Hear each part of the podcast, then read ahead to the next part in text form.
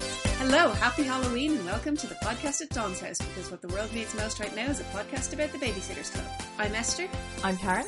And I'm Aoife. and tonight we are talking about Babysitters Club mystery number nine Christie and the Haunted Mansion. Mm. Karen, I think you're the only one who read this originally, is that right? Yes, I recommended this one because this was one that I read, uh, I think, quite a lot back in the day um, because whole chunks of it were very familiar. um, so, yes, I I, uh, I remembered a whole bunch of stuff for this. So, neither of you guys uh, read it, no? No. No, this would have been like new out around the time I was reading them first. Oh, And of course. I, Yeah, Like- it's 1993. yeah. I, I, I looked up the date. And I was sort of involved in a futile attempt to catch up, uh, Oh, which yeah. I was going to age out of these books before I managed for sure. So, Little did you know you'd be recording this podcast, that you would never actually age out of these books. I mean, Yeah. I mean, I think if I had been able to envision myself recording a podcast, I probably could have monetized that vision of the future in some sort of way. But yeah, Like inventing podcasts. inventing podcasts Yeah. specifically. Yeah, you should have got on that. It's like radio, but requires loads of technology that doesn't exist right now. Hard to sell investors on that one. Yeah. But you're going to love it. It'll be great. Um, yeah, so the stuff I remember is, um, yeah, quite a lot of it. I actually, uh, I actually completely forgot the ending. Uh, that was a surprise to Oh, me, that's which was sort of nice. pleasant because it's a mystery, so you know. Um, but I do, I remember the opening scene really intensely, the bit where they're all in the van and there's kids singing, and everybody, and yeah, there's a, a lot of. There's nine different songs going on in the You car, and- and Christy's like, Charlie "Oh my Brewer. god, what am I?" Never going to forget that. Yep. Yeah, I'm sure that was probably the most scarring thing of the whole experience for him.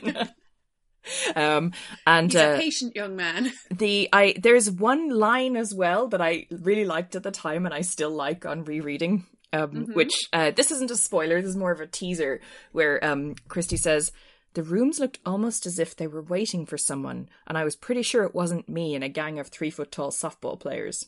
I like that line. That is a good line. Yes. it's great. It's it's it's perfect mix of like Christy Noir and Christy being her usual sporty babysitter Yeah. self. In case I hadn't mentioned it this paragraph, I run a softball team. yeah. Uh, yeah, so I remember I remember a lot of this. This was a this was a favorite, I think. Yeah, it was good. Um yeah, our covers are our our American cover is like again grand.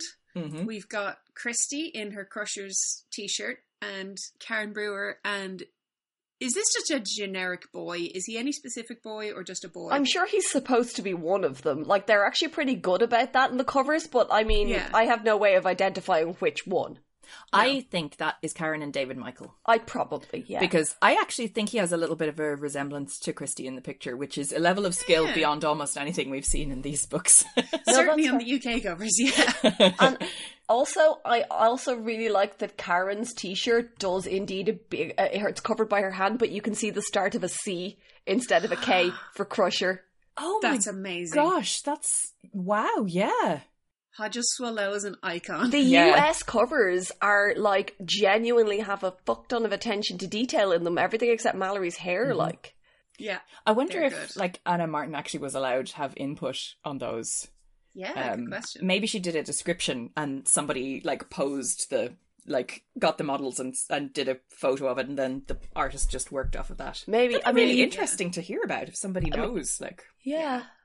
I mean that that they are genuinely they match the books so well. Like either Mm-hmm. they've read them or they're getting detailed notes on. yeah. yeah, definitely. Mm-hmm.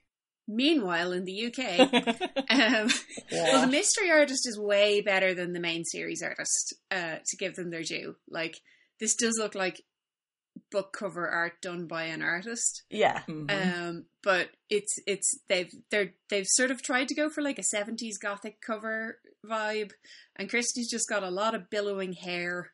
And appears to be wearing some kind of like collared button up shirt. yeah. and does not look like she just came from a softball match. No. And like, it's fine, but it doesn't really fit the book No, particularly. I mean, I I think all they knew about this was the the title. Basically, Yeah. that's you know, y- they drew someone they thought looked like a Christie. Perhaps Yeah. someone informed them that she's a white teenager.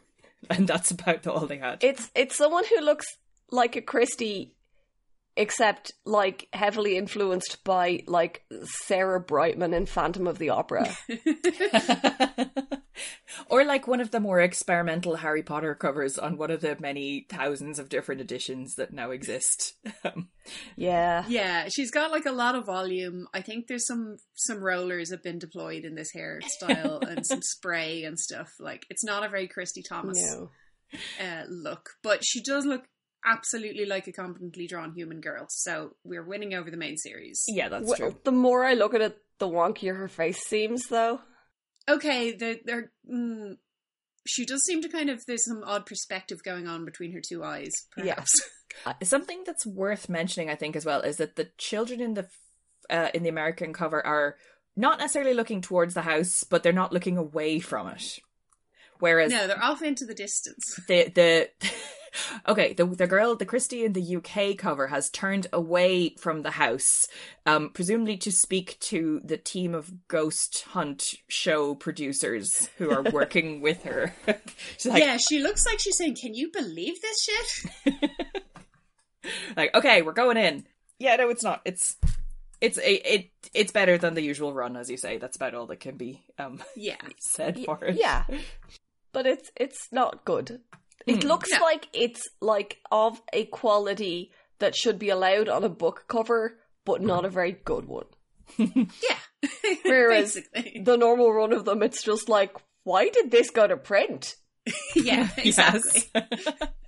I don't feel like anyone got like swindled in the commissioning of this cover. art. Yeah. Mm. Well, we know that the originals were done for a fiver and a packet of crisps, so nobody got swindled there either, really. I don't know. I think that's a waste of a good packet of crisps, quite honestly. That's fair. All right, shall we um get going with this with this plot? Do, do, who wants to do a one sentence recap? Mm. Karen, I feel like you should do it because you know you're intimately familiar with the text. Okay. Um Christy, Bart, Charlie, and assorted softball team players um have gone to a softball game in another county. Um and on their way back they get stuck in implausibly bad weather um and wind up for reasons having to spend the night in a uh, creepy old haunted house. Uh, and there is a mystery which they solve. Yeah, That's There we it. go. That's the book. yeah. You left out the best bit though. What bit did I did I leave out? They go to a fabric shop.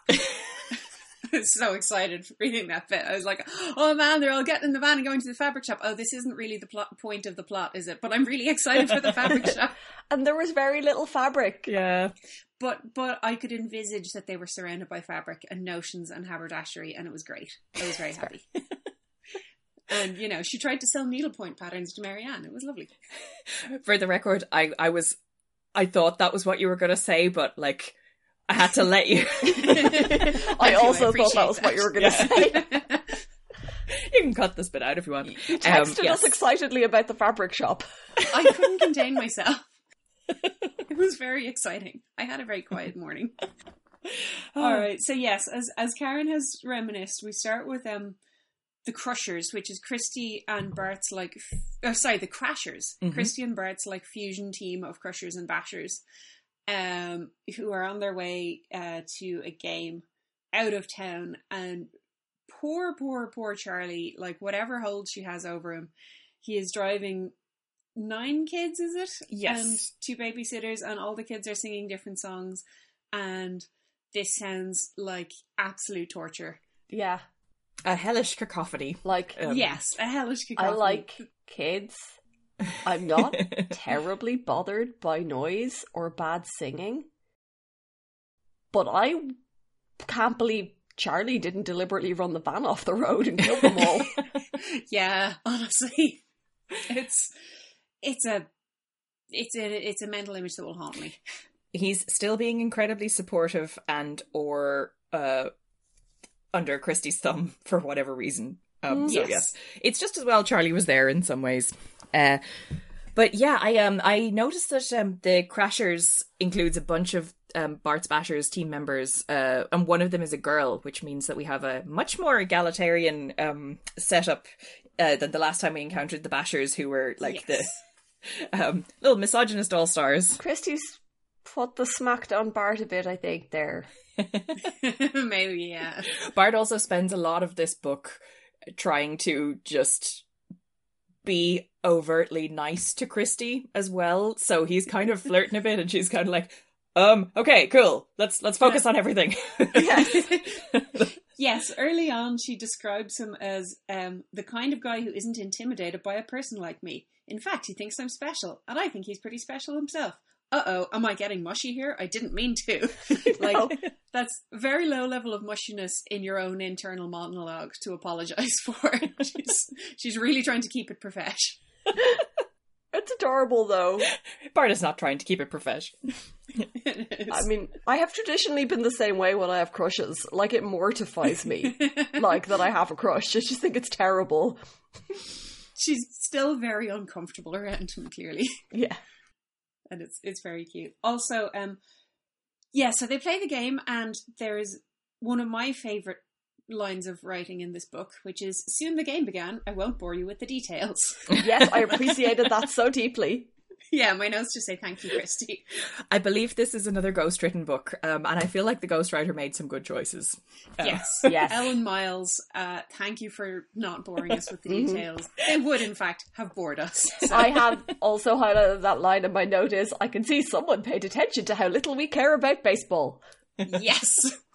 somehow retroactively, or I sense some middle-aged ladies in the future will get very incensed at every description of sports. So To be honest, I sense a ghostwriter who was aware that she had an entire plot to write. Hmm. yeah, and that it really wasn't a sports book. Uh, so yes, they play the game. They do the sport good. Um, Karen is on the all this team that they describe as all stars, which is Yeah. presumably the the best of the available team players available from, crashers. uh, from both sides, which is a definite improvement on the last time we saw Karen play. I don't think she was um she was an asset really to the team, although they, Yeah. they weren't. I don't yeah, remember Karen being particularly bad. I just remember her striking out a lot. Maybe I'm wrong. about Oh, that. maybe. Oh no, David Michael was. Yeah, I mean, No, I can't remember. no one was very good. No, Yeah. it was great. I mean, they don't have Jamie Newton on this team or the two and a half year old. So Or Gabby, yes. they left Gabby at home for this one. They, they left Gabby at home in her nappy. You know, un- until she's four, they won't Yeah. take her to league games.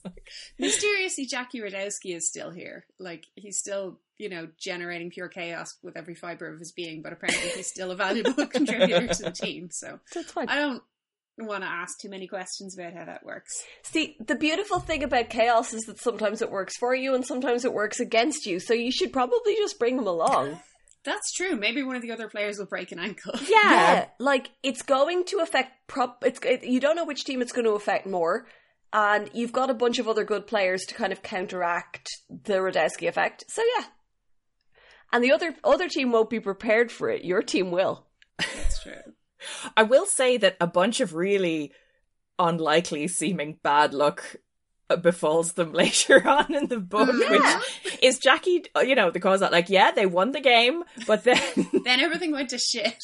not one, but two bridges get washed out, which I, I was like, That's statistically unlikely. Maybe this is a thing um, that happens that they would both happen on the same night, even if it was unusually bad weather. But I looked it up, and it seems to be actually I found a really useful uh, description of. bridge washout statistics of Connecticut. No, I found a picture from um, USGS uh, website, um, which is Washed Out Bridge, Snake Creek near Whitesburg, uh, and the description is uh, of the.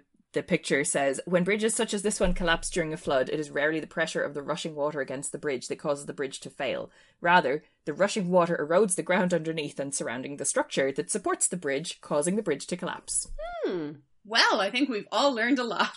I actually found that really useful to know, but like, I think that makes it even less likely that this. It, does, yes. but I think this means we put more effort into researching collapsed bridges than the author of this book, either of them. Definitely. could have been a fallen tree, you know. Yeah, like two two bridges is just Yeah, lazy one voluntary, writing. one bridge would be far more plausible, to be honest. Would you say it's a bridge too far? Ah! All right, I think we can end the episode. Like we're done. I- You win. yeah. Okay. yes. I'm very, I'm very pleased with that. Gotta say. Um, well done. Congratulations. okay. Sorry. and you said you were tired this evening. I know. I think the wine has kicked in. Um, Okay, the only other thing that happens of note in this chapter is romance, i.e., Bart casually asks Christy if she wants to grab a burger. Um, she hastily clarifies that this is not a date. um, it might kind of be though. Yeah, it's also the l- most low key date that's physically possible, so like, don't worry too much. It's fine. Yeah, that's fair.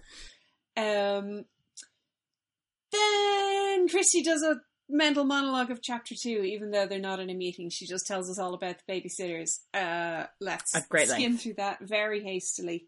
Um, oh, yes. Hilarious self awareness. So Christy is talking about Marianne. How Marianne is her best friend and she's great. And Marianne always knows what's going on with other people.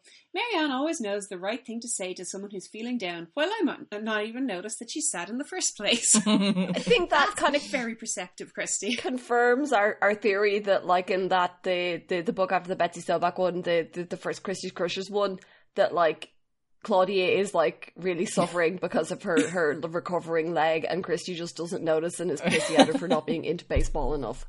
Yeah. Like that's This is just no canon. definitely Claudia, either do alfresco dentistry on the on the softball pitch or go home. Okay, we don't need Exactly. you malingering.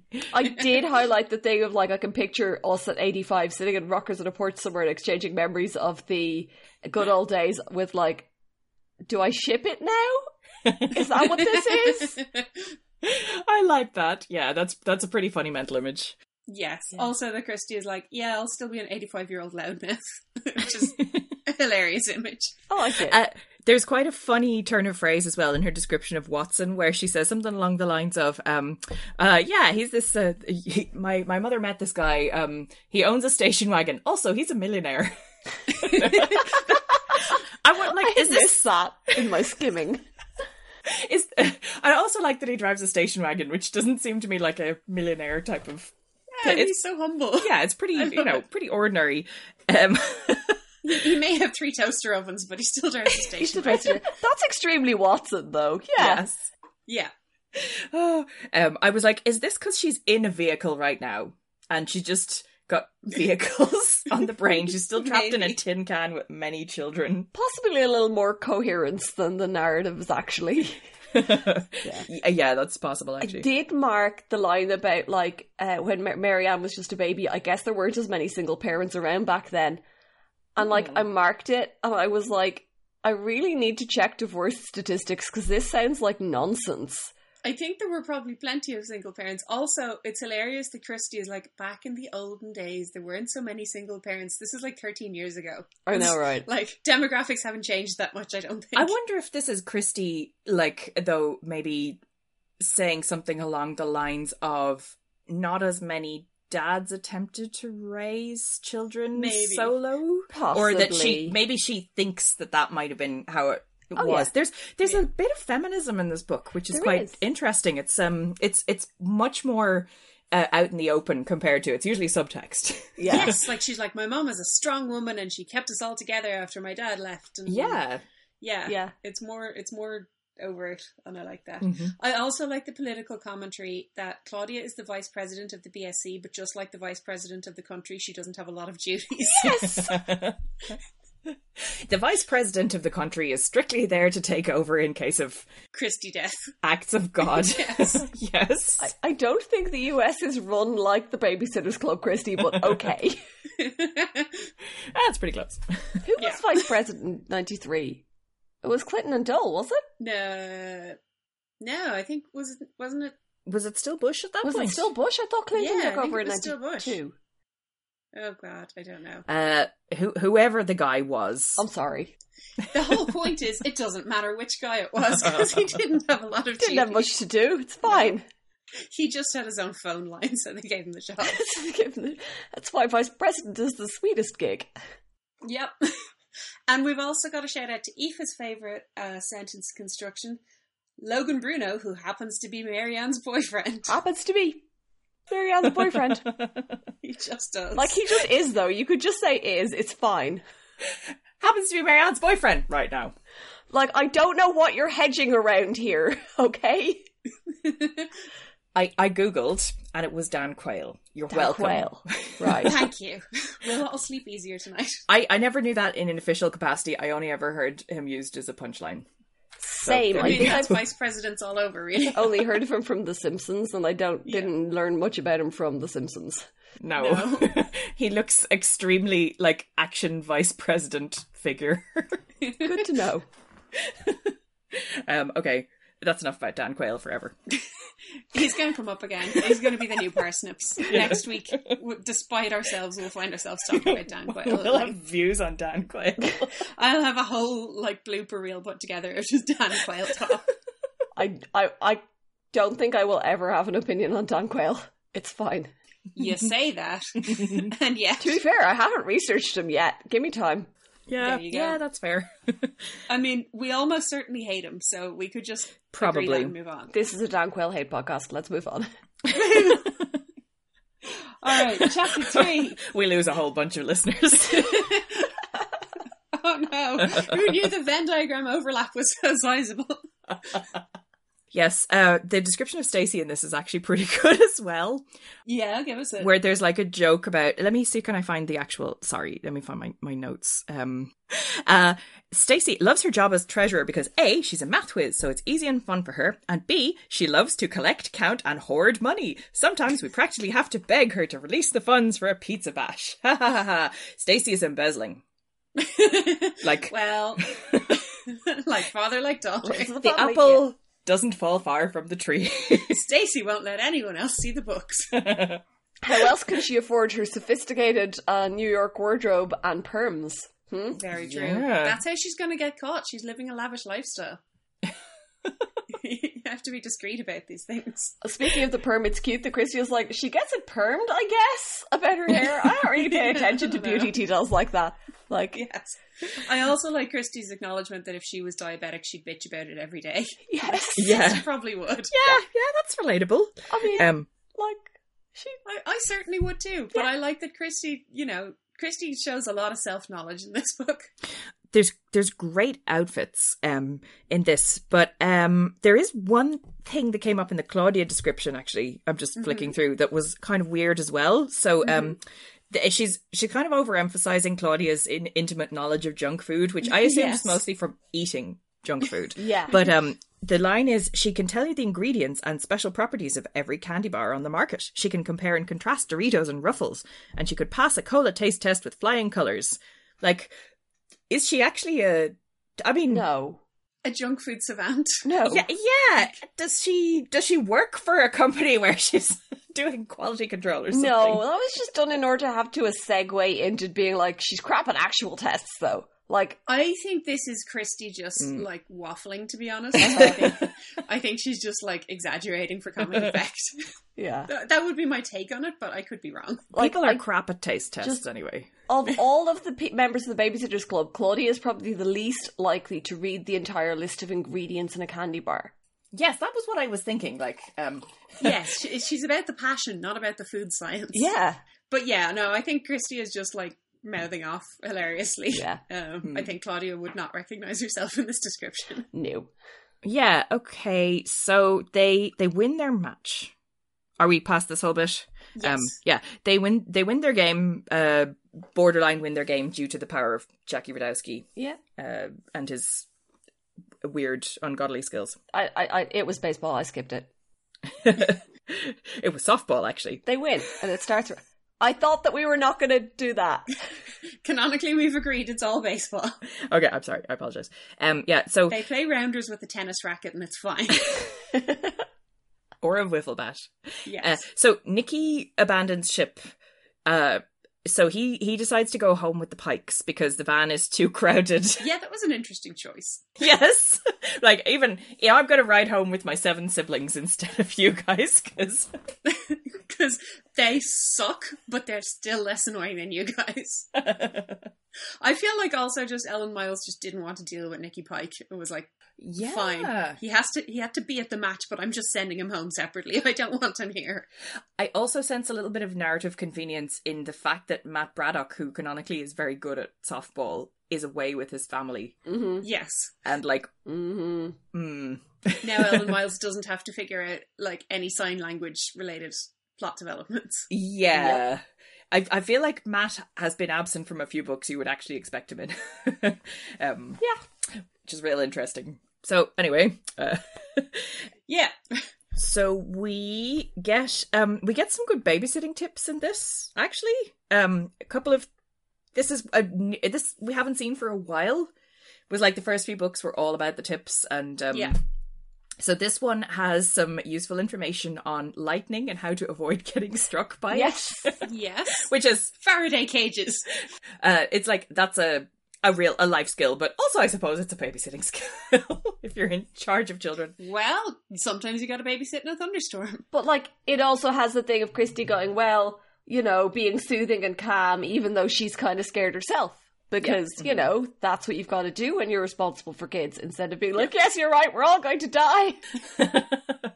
just like cut to outside the van with screams coming from it in all directions. yeah. Yeah, so basically, in the bad weather, um, they get lost.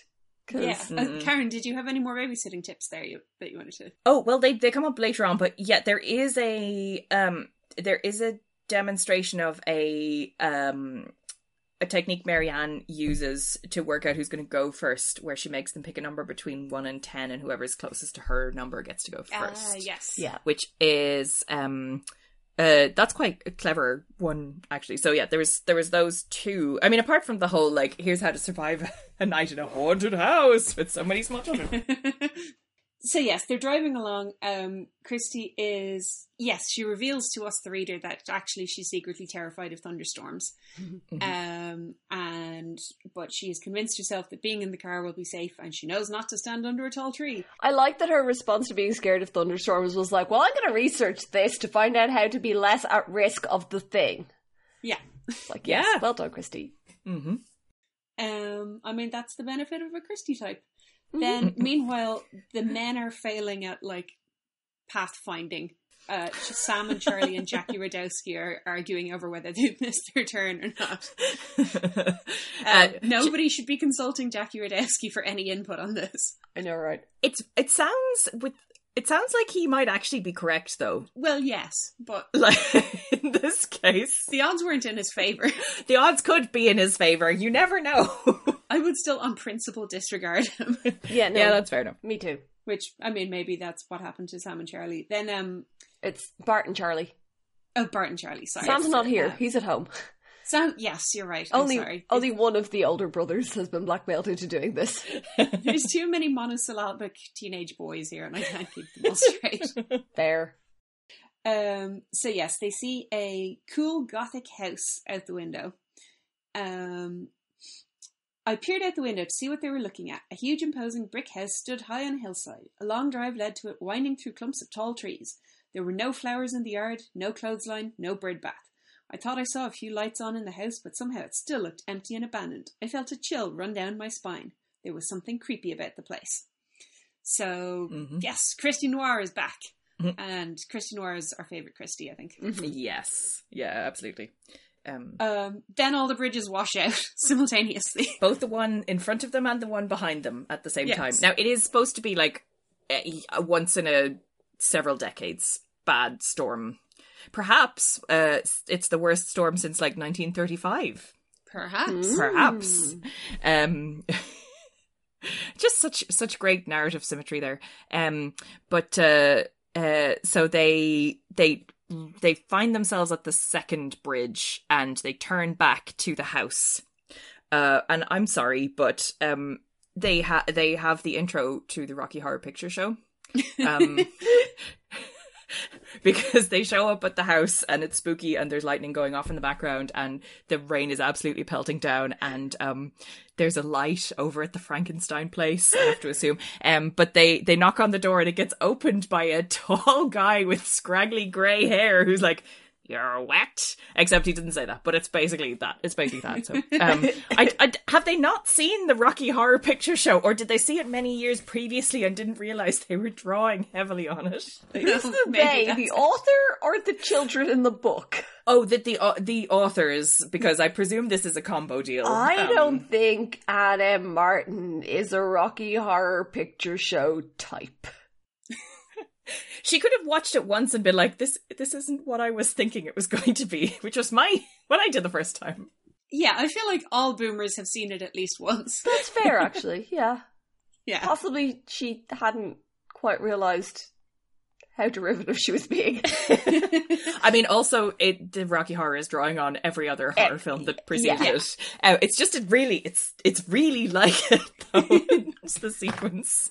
It's yeah, it's full like it's a gothic trope fest. Yeah, but that's yeah. exactly what you want out of a book like this. So Thankfully, after that point, it completely diverges from the Rocky Horror Picture Show plot. You'll be glad to hear there was.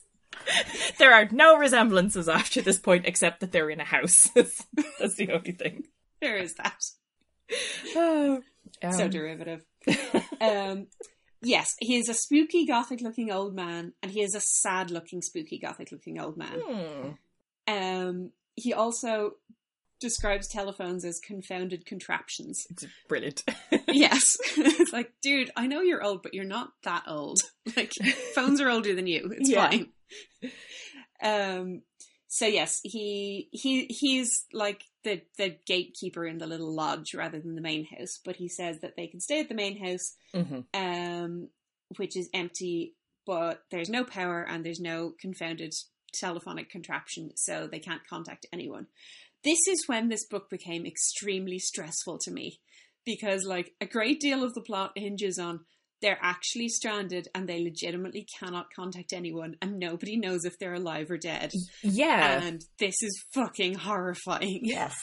that's an unusually uh there's some unusually dark stuff in this book actually for Yeah. for the babysitters club um and they're they're they're fine but they know everyone's going to be freaking out and they're also slightly freaking out and Yeah. lo and behold everyone in stony brook is freaking out as we discover Yes.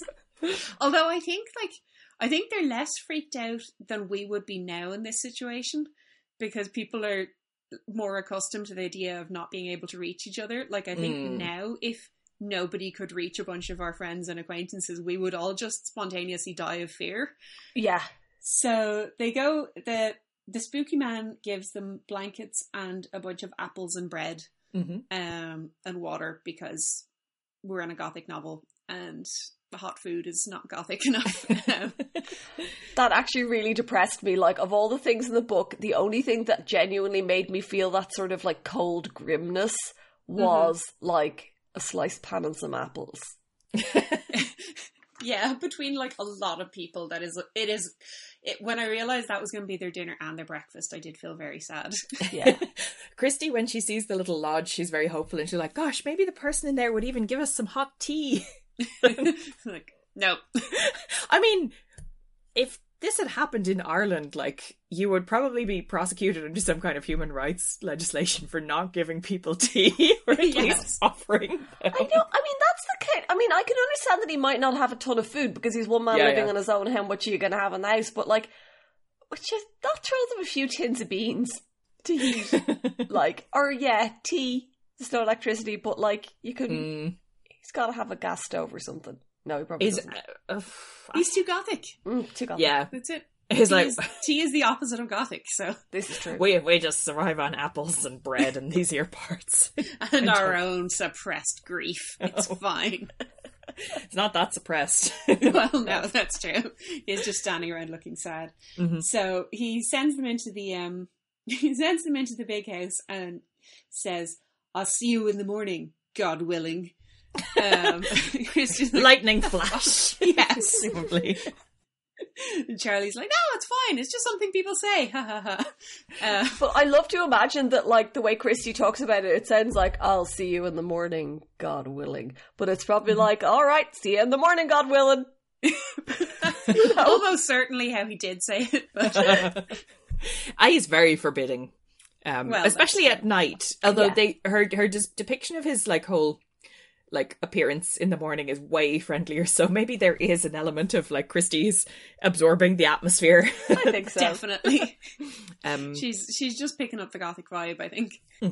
yes, it's delightfully gothic. This, by the way, is the book I thought I was recommending last Halloween when Ah, we did yes. the uh, the other one. Cool. Um, yes, Which was also very gothic, so um, but it's an, it's a mansion. It's another gothic mansion that they encounter and have to yeah this one is more reasonably sized. The Gothic Mansion last year was just like ludicrously yeah it was oversized. ridiculous. It was too much mansion. This is like Christie and a reasonable amount of haunted mansion. hmm Oh. okay. Uh, yeah. So then they have to settle in for the the yes. um, they they do the tour. The house is real fancy. It's surprisingly well maintained for an abandoned house, um, which the scary old man has said has been empty for longer than they've been alive. Which again isn't that long, Mhm. but whatever. Um, everything has been very like nicely dusted and stuff. It's even fancier than Watson's mansion, we're told. Hmm. Um, but is it as fancy as the Delaney's? Does it have a two thousand dollar fish statue in the hall? uh, no, it has a pool table. I know. I can't believe they didn't play any pool. I would have been all over that. I know, right? yeah, you could have easily cleaned that up. That's not like hard to put away. Like, Like yeah, Exactly. Jackie would have damaged the bays, though. yeah, that's that's, the true. point. Actually, I think at one point they're basically like Jackie, just stop touching things. Yes. yes. Um, so yeah, they they decide the guy is a real good caretaker. Um, but Charlie is like, this house is kept up pretty well considering no one lives in it. Um, I I wouldn't notice that and automatically go straight to ghosts. I would just think, yeah, I guess someone tidies up. Like, if anything, it's the opposite of the goth of gothic. Like, you know, yes, a living human enters this house and maintains it regularly. Yeah. Spooky. I I would think that was strange, but not. But I would assume there was an explanation. Odd but not spooky, I think. yeah, Yeah. it- Oh, Yeah, in itself, that's not creepy. The house itself, perhaps, is a little bit Yeah. atmospheric and weird, but no, I would be much more creeped out by sheets and, you know, dust. yes, exactly.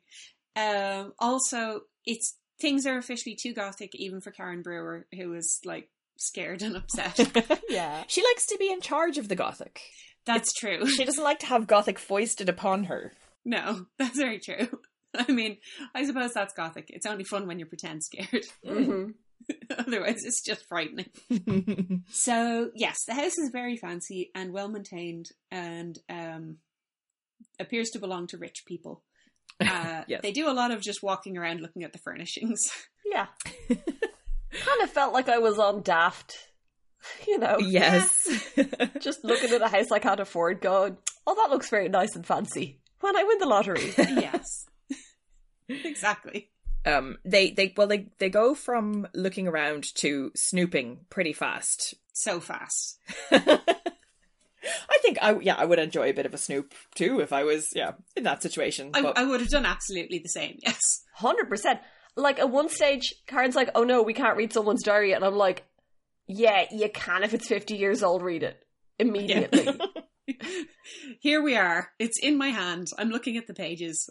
it appears I am reading someone's diary. like I, I, the only reason I don't read everyone's diary, like not that people hand them to me, but you know, the only reason I don't do equivalent level snoopery anytime I'm near the printed word is because I consciously remind myself the society disapproves of this and it will upset other people.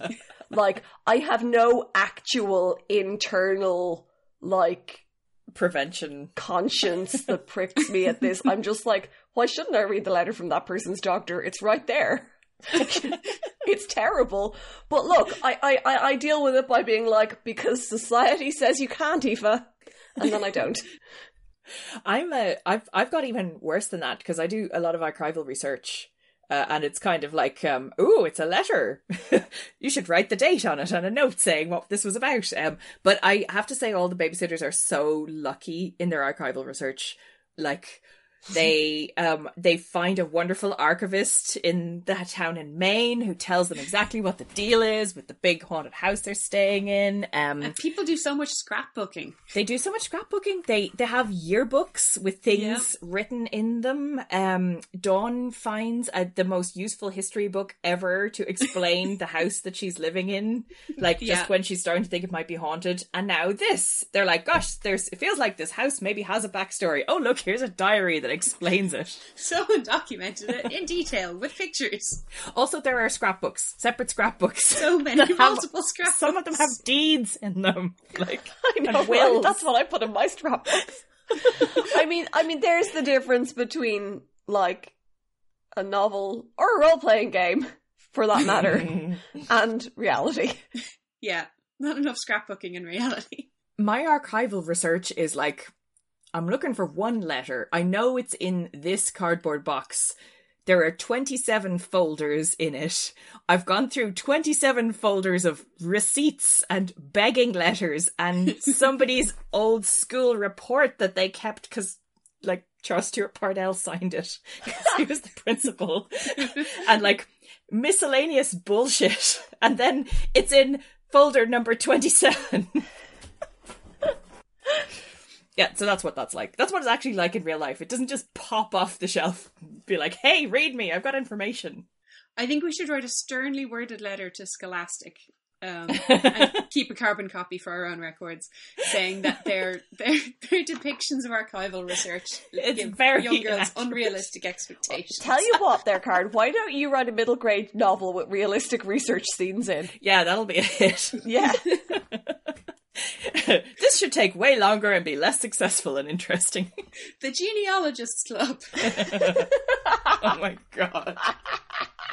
Who am I kidding? I'd read the hell out of that. so would I. Also, it's it's so fun looking through everybody's old old crap. I should Well, probably yes. do that. It might get rid of those terrible, like, nosy letter reading urges. Well, then you just start looking at other people's medical letters like future archival material, and it makes you just you're just as nosy, and then you can never throw anything away. So no, I actually don't recommend it.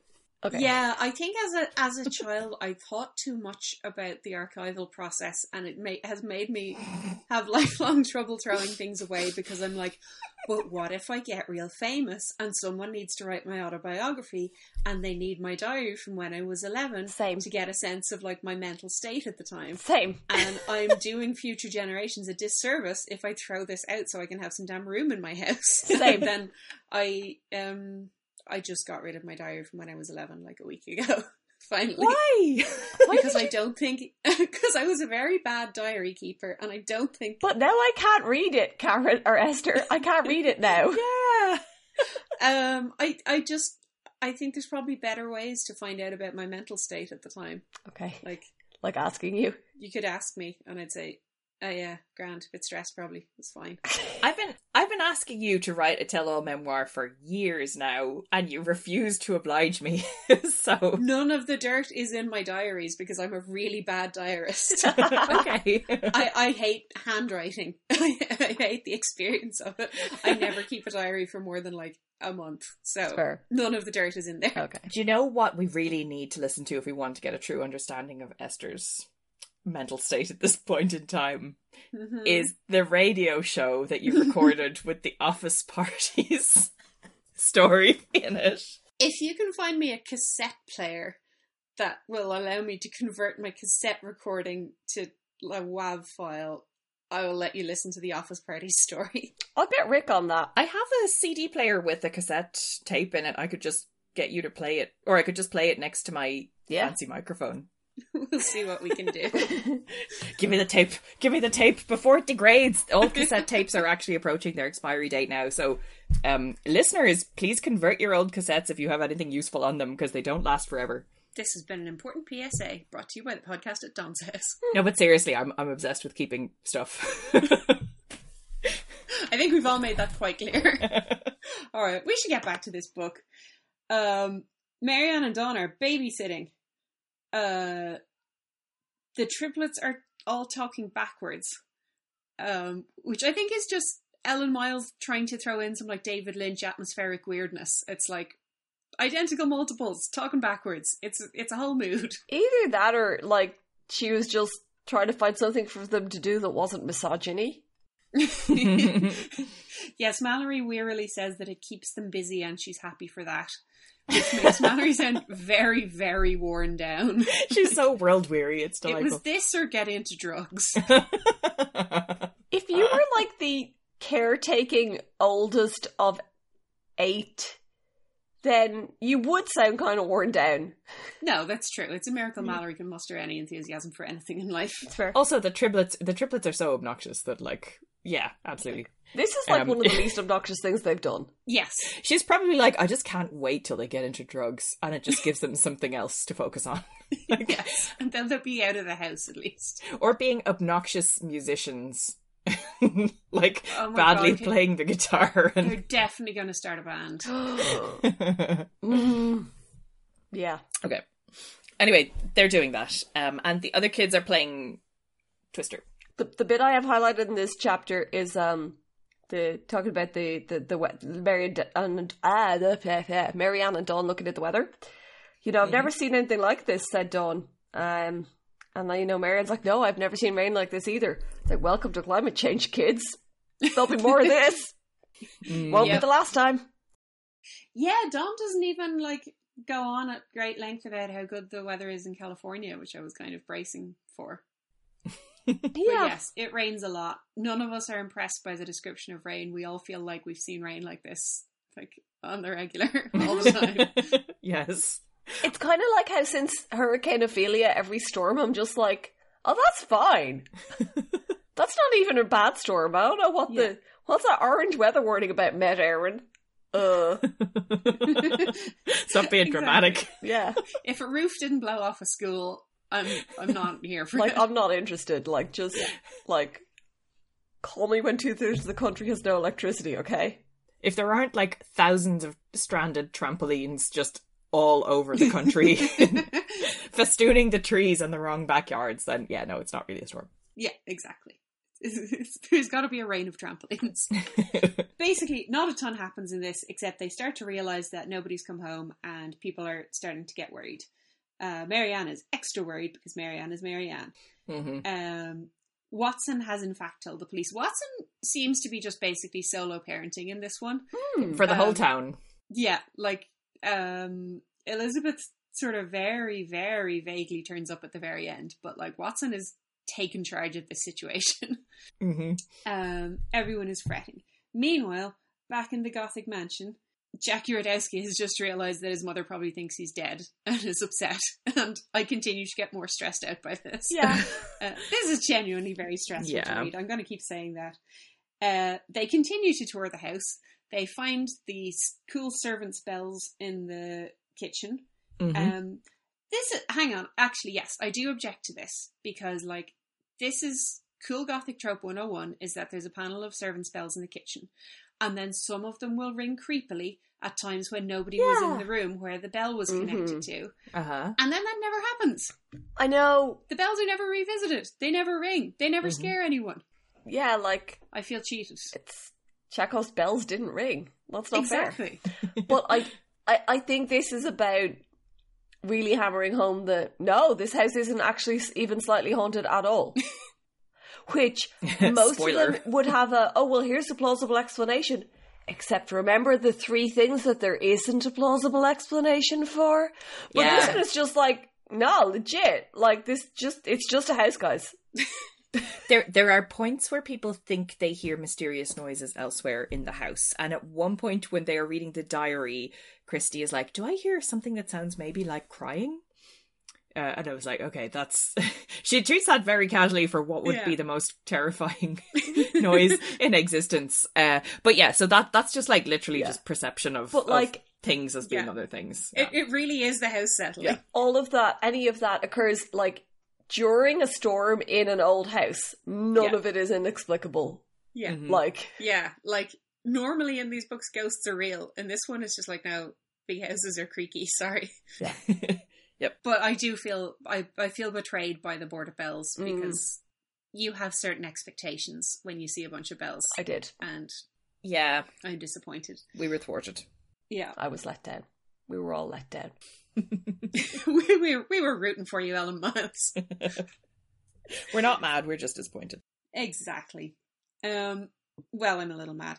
They continue to look around. Um, they, oh yes, we, we we get a little sort of a wink to like a kind of a Lovecraft mood when um Jackie Radowski pulls a gigantic set of curtains on himself. Um, Oh, yeah. and has turned into a sort of bulging amoeba-like blob. And everyone stands around and laughs at him for Yes. quite some time before they help him get out from underneath the curtains. they, they don't have a lot to pass the time. Yeah, that's true. I mean, fair. It, it also like makes no effort at all to actually be in any way Lovecraftian.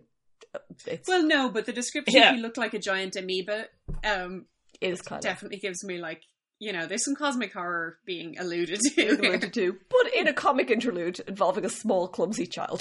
Exactly. I mean, last year we had a widow's walk, we had a creepy seaside town, we had plenty of Lovecraft going on. We didn't last have a year, so, coherent Oh, yeah. plot though, so Yeah, there's that. This has a much better plot. it does. That's true. It's Uh, it's very like tightly plotted. um so yeah so at what point then they they eat a very um pathetic dinner of apples and bread Yeah. um which we note that the the kids are given much more food than the more or less grown-ups which is like Yes. oh it's so self-sacrificing the more or less grown-ups who are like 13 13 and what 17 uh yes Yeah. and Aw. like those are very hungry ages to be at so yeah fair play to them look christy at one point is talking about how great charlie is like here and i'm Yeah. just like imagining charlie's inner monologue of oh god oh god oh god do not look as scared as you feel the entire time like yeah Charlie has definitely seen enough slasher movies to be convinced that the old man is definitely going to kill them all in their sleep. yeah yeah Charlie has probably like che- checked all the locks and done like booby traps and things that we don't know about because he didn't want to tell anyone. Charlie is stacking up cans by the back door. oh yeah go full marianne yeah. or Charlie is is in a slightly stoned haze and is like, "This is cool. This is kind of cool." Yeah. It's a chill Yeah. vibe. I like it. Oh yeah. Um. So like, Christy and Bart have a good working relationship in this one. That's quite interesting to see. Um. And that I don't remember an equivalent friendship with uh, like a bloke at this Mm. point in time. I think I did have some male friends, but like uh they they really do a lot of um like they're co-coaching and then they're minding all these kids and um uh, like Christy notices that Bart uh gives her cr- like he points out ideas that she's had and stuff to the like she's he's sort of um he's kind of being very supportive and amplifying her voice in a lot of ways. Yeah. I'm like, this is very perceptive for a 13 year old, even one that's probably trying very hard. Um, Yeah, so- he's being yeah. a good babysitter, basically. yeah, he is actually. Um, uh, and so is Charlie. Charlie is actually Yes. is playing a blinder here as well, even if he is Yeah. a bit stoned. So The, um, bo- the boys are all generally quite non toxic in this. yeah, they it's are good. actually it's, it's good going Oh yeah, Jackie Radowski gives us some valuable exposition. Um, so they've been looking at the obligatory portraits around the house, and Mhm. they see the portrait of a man called Owen Sawyer. And uh, Charlie says that they're on Sawyer Road, and Jackie says, "Ah, "Then this must be the Sawyer house." Dun dun dun. Which is apparently a legendary haunted house in the area. Uh, Mhm. people see things happening, like sometimes lights go on and off in the night, sometimes doors hang open, sometimes smoke comes from the chimney. Sometimes it's like there are people in the house doing house things, Oh my god! but it's abandoned. But maybe it's not. But you know, there's clearly a caretaker living right next door. But it's definitely haunted. It's definitely ghosts. Only ghosts could explain all of this. Mm-hmm. Christy insists that there's probably no such thing as ghosts because she's forgotten that ghosts are canonically real in this setting. Mm-hmm. because nobody ever makes a big deal about it. but uh, yes, consider the atmosphere amped up. uh, they they find another portrait as well of a beautiful young girl uh, labeled Dorothy, Yes. uh, which is also important foreshadowing. Mm-hmm. Except I don't know if it's foreshadowing when their next whole bunch of the book is just all about Dorothy. That's true. it's just, hey, the plot's here. it's just the introduction to dorothy really Yes. She's a girl and she's beautiful, and there's a picture of her. with There a you go. sad, sweet smile. Yes. Yes, Karen, or Christy takes Karen and Patty, who is the girl from the Bashers, uh, to just nose around the house some more. So they go find Dorothy's bedroom, uh, which has classic literature but no Beezus and Ramona. Um, thank you for another drive by book rec, Anna Martin. Oh yeah. Oh, They're a solid choice. They're excellent books. Highly recommend. I probably read them on the basis that I'd heard about them in these books, uh, and they were in my school library, and why not? I mean, that is exactly how it works, though. yes. Yes. So, I mean, and that's definitely what Anna was, was attempting to achieve constantly. she knows what she's at. So yes, Paddy. Um, Paddy is a little legend and has instantly found uh like a locket with important pictures in it and a diary key. I think they don't look in the locket, do they? Do they actually look in it? Because um, I think Ki- Christie is like, oh, we probably shouldn't because that feels a bit intrusive. But the key is for the diary, and they're, they're like, well, we can't just not read the diary now that we have a diary and a key. Yes, Doesn't count if you think the person who wrote and it's probably dead. Like it's fine. That's historical research. It's not nosiness. if you're stranded in a gothic mansion overnight, it doesn't count as snooping. It's just playing into the conventions of the genre you've wandered into. Exactly. It's you know, it's like investigating a scary noise in your frilly nightdress. It's like you wouldn't do it normally, but when in Rome, but you're wearing a frilly nightdress, so what choice do you have? exactly. I will say on the uh, on the subject of utter nosiness, one of my LARP characters once was in a library where we've been told not to read anything, or no, we we only couldn't take anything, and there was this rolled up scroll, and I wanted to know what it said, so I picked it up, and then uh, the invisible referee told me that I was paralyzed, and um, like I drew the scroll fell out of my hand, and I stood frozen for however long par- paralyzed lasted, and then I went, okay, well, maybe I could unroll it in time to read it before the paralysis hits. So I went and I tried to unroll it, and I had paralysis again. And then I was like, no, I'm not giving up on this. I really want to read this. And then it hit, he hit the referee hit me with um, the petrify effect, which is one of the most lethal effects pretty bad, in yeah. the game. And as I was sitting there, I didn't really know the people I was with, so I was like, I don't know if any of them can remove this petrify. This is the right way for my character to go. Killed by sheer fucking nosiness. This is a good death. Turned out there was someone who could get rid of the petrify, and I was absolutely fine, but it would have been such an appropriate death. I was like, it's an EFA trap. Yes. like, yes. Did you get to read the scroll? And was it any good? I, I, I actually, they wouldn't let me read it after I was petrified. There was nothing in it. And I could not, in good conscience, use up the amount of magic power it takes to remove a petrify a second time, or Oh I really would have tried again. like, I'd say your your team would have been like, we don't like her that much. like she's clearly got a death wish. it's fair, it's fair. Okay. So yeah, the the diary is um hilariously uh this I sure am living in this historical era. Yes.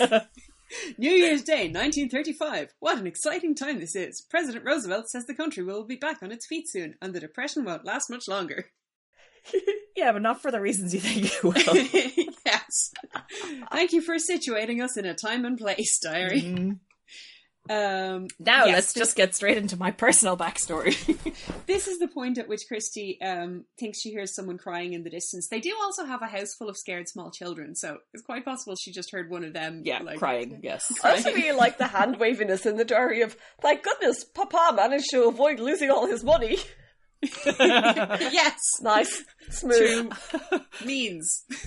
I like to regularly congratulate myself on like historical cir- circumstances that passed me by, and I'm just casually writing about my day. One of us should definitely blog somewhere like, thank goodness nobody in my immediate family was affected by the COVID 19 virus.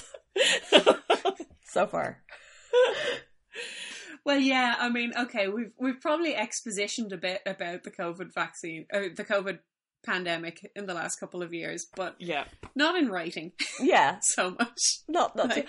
I did actually, one of the things I filed today when I was being virtuous and doing the chores I've been putting off for several months was like various little bits and pieces of like COVID vaccine certs, uh, not certs, the cards and information packs about COVID and stuff that I kept because like I definitely want to show like future generations like Yeah, I have a file of stuff too. Yeah. You can use this in your school project about the 2000 about the 2020 pandemic, you know. oh, cool. Yeah, thanks, mom. Yeah, Sophia tried to keep a diary for future generations when this all started, and then she was like, actually, I'm sick of writing a diary. I'm just going to tell them it was really boring and I just played a lot of Minecraft. That's legit, though. That's, very extremely accurate. legitimate. Um, from my experience, and like not to go on too much about archival research, but I like people do not talk about historical event that just happened. Um, it's mainly like, uh, dear sir, can I please borrow some money? And um, God, I'm so pissed off with this person. Do you can you believe this shit that they pulled? it's like that's the level, and you're like. Where's this? Co- where's the cholera epidemic? like, isn't that happening right now? And they're just like, no, I had a really good sandwich though. I mean, I guess if it was an immediate family member that had died of cholera, they might mention it. By the way, sad about Mary dying of cholera. but Nobody in my project has done so. Even though I know people did. well, I guess nobody important died of cholera. Just um, someone's mother. like, But like everyone you're writing to knows your mother died of cholera. You don't need to tell them that. and what you do need, what you do need them to know is that you need money. exactly. Priorities. yes. Though you People think do have that my mother priorities. just died of cholera would like strengthen that appeal. I'm not texting you guys every morning to go, God, that coronavirus pandemic sure does suck.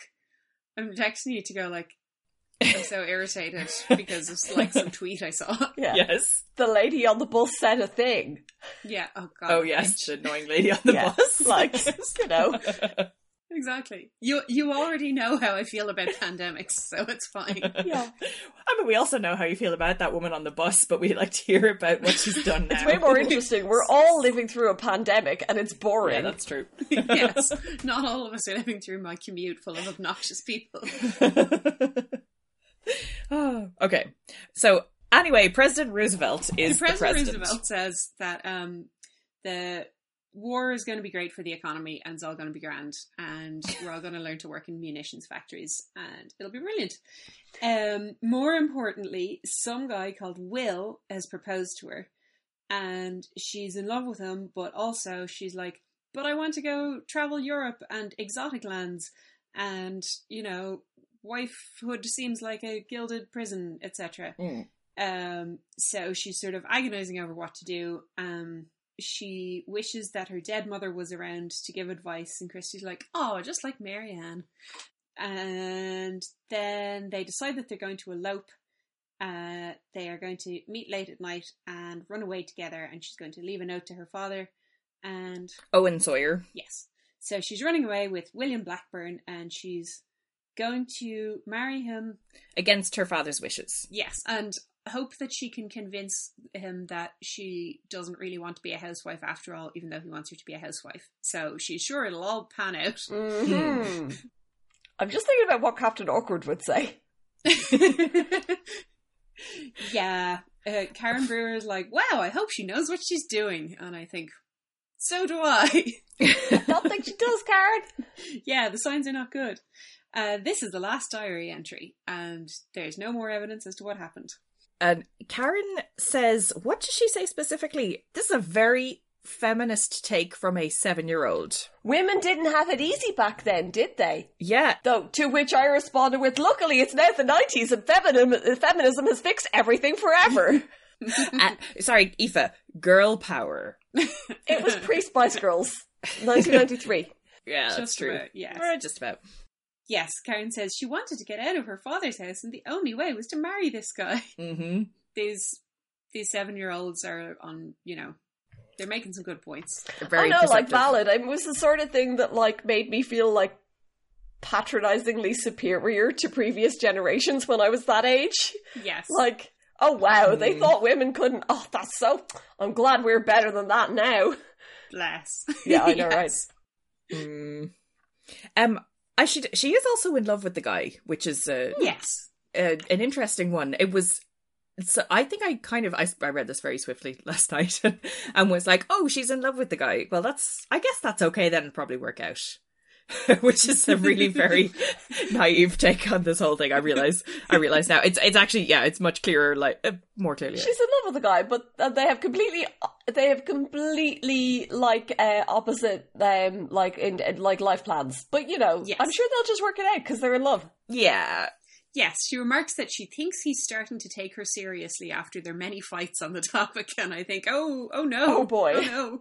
I have just seen so many historical lives play out in the course of my Mm. work that I'm like, you know, a lot of the time it was like making the best of it. But then I'm Yeah. not writing fiction.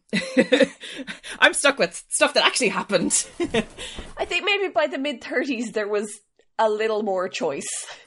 yeah, and there was there was about to be a whole lot more wiggle room because yes, the, they they actually were going to need lots of ladies to work in the munition factories, etc. So yeah. I'm also wondering if there's like a little bit of a resonance with Christy here, because Christy like likes Bart, but is clearly terrified by the idea of being a girlfriend.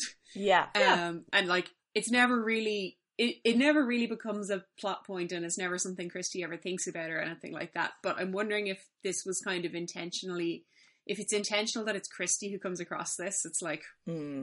i like this guy but yeah. I think Christie's ambivalence towards Bart is like I think I think Ellen Miles is doing a great job on picking up on something that is consistent throughout the series. Yeah. Um and I like I the whole thing about like haha Christie's a lesbian is like no Christie's a like canonically very doubtful about the notion of going out with this guy in every book even though she really likes him as a person Yeah. yeah clearly and he's very nice to her and Yeah. they have a lot in common she's just like this so it, i think that's extremely consistent across the whole It- thing it- yeah. basically. A- And I will say, like, Mhm. while I'm a big cheerleader for Chris, the whole Christie is a lesbian thing, like, I definitely fancied boys, but also I definitely acted like Christie.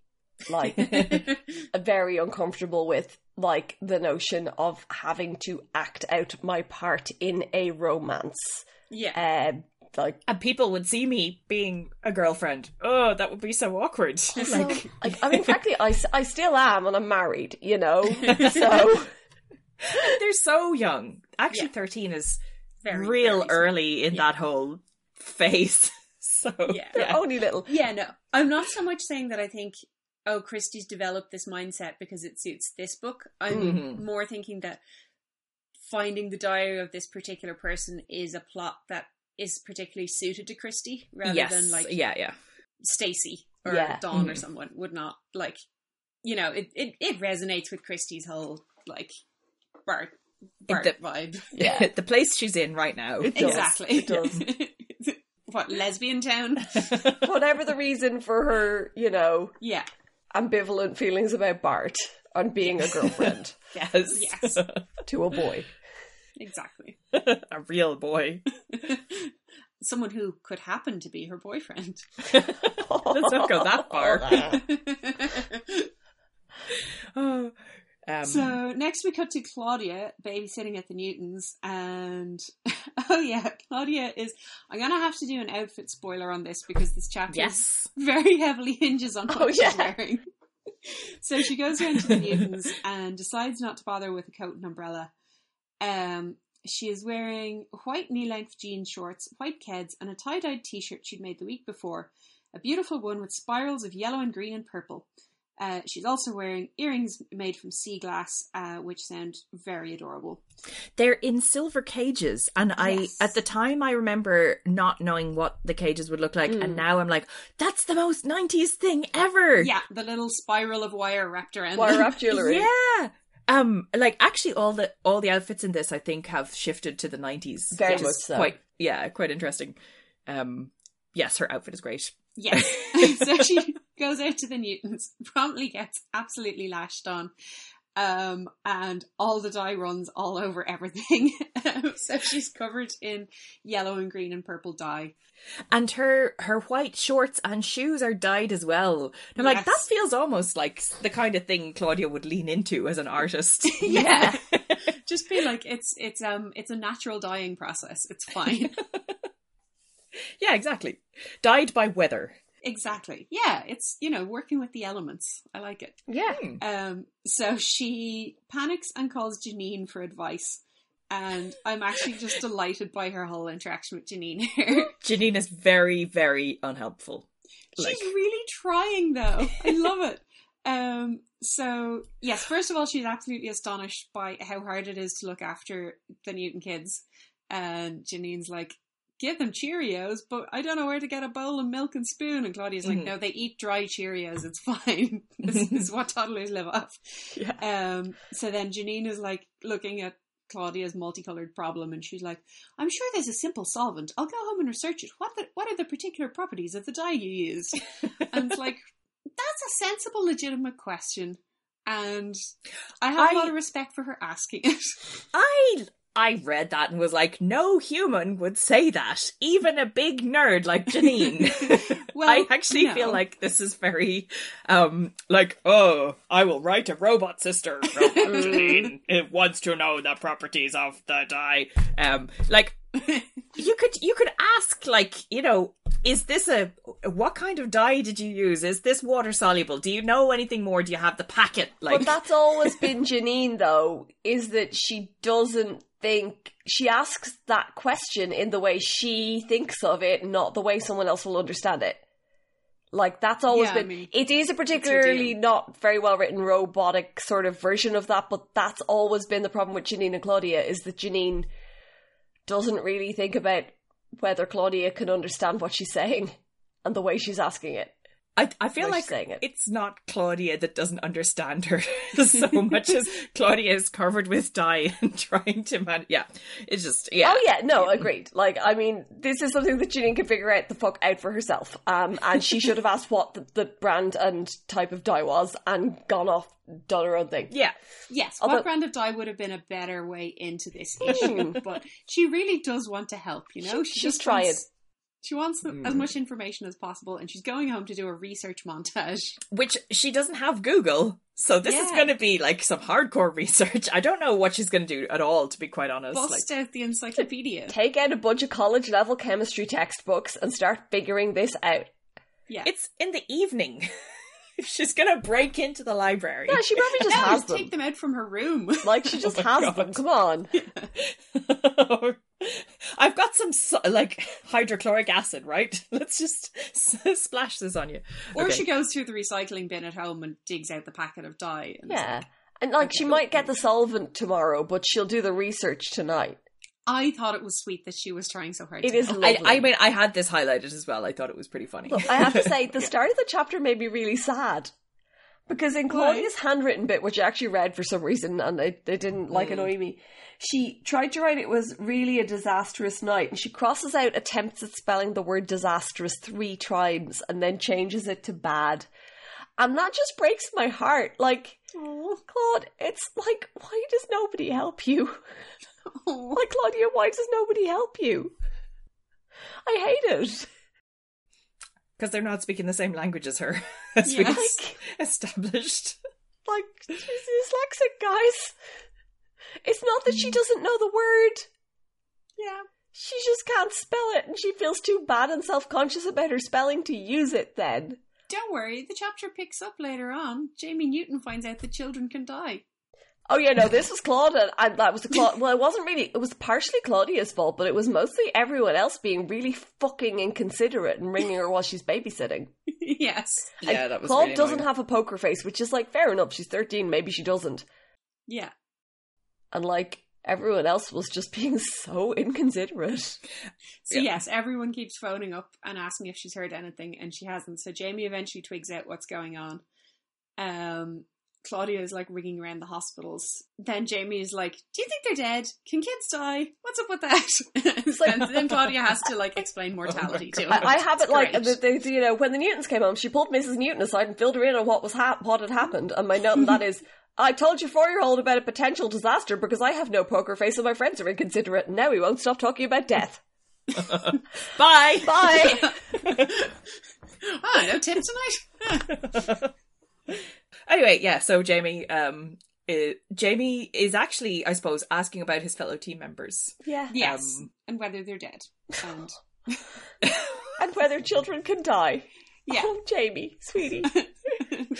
and why God allows bad things to happen. Um, I mean, And I like will he Claude's die in his sleep answer tonight? to him. Like it's a kind of she's trying to strike a balance of like, yes, children can die, but no, it doesn't happen very often, and we're sure they're all fine.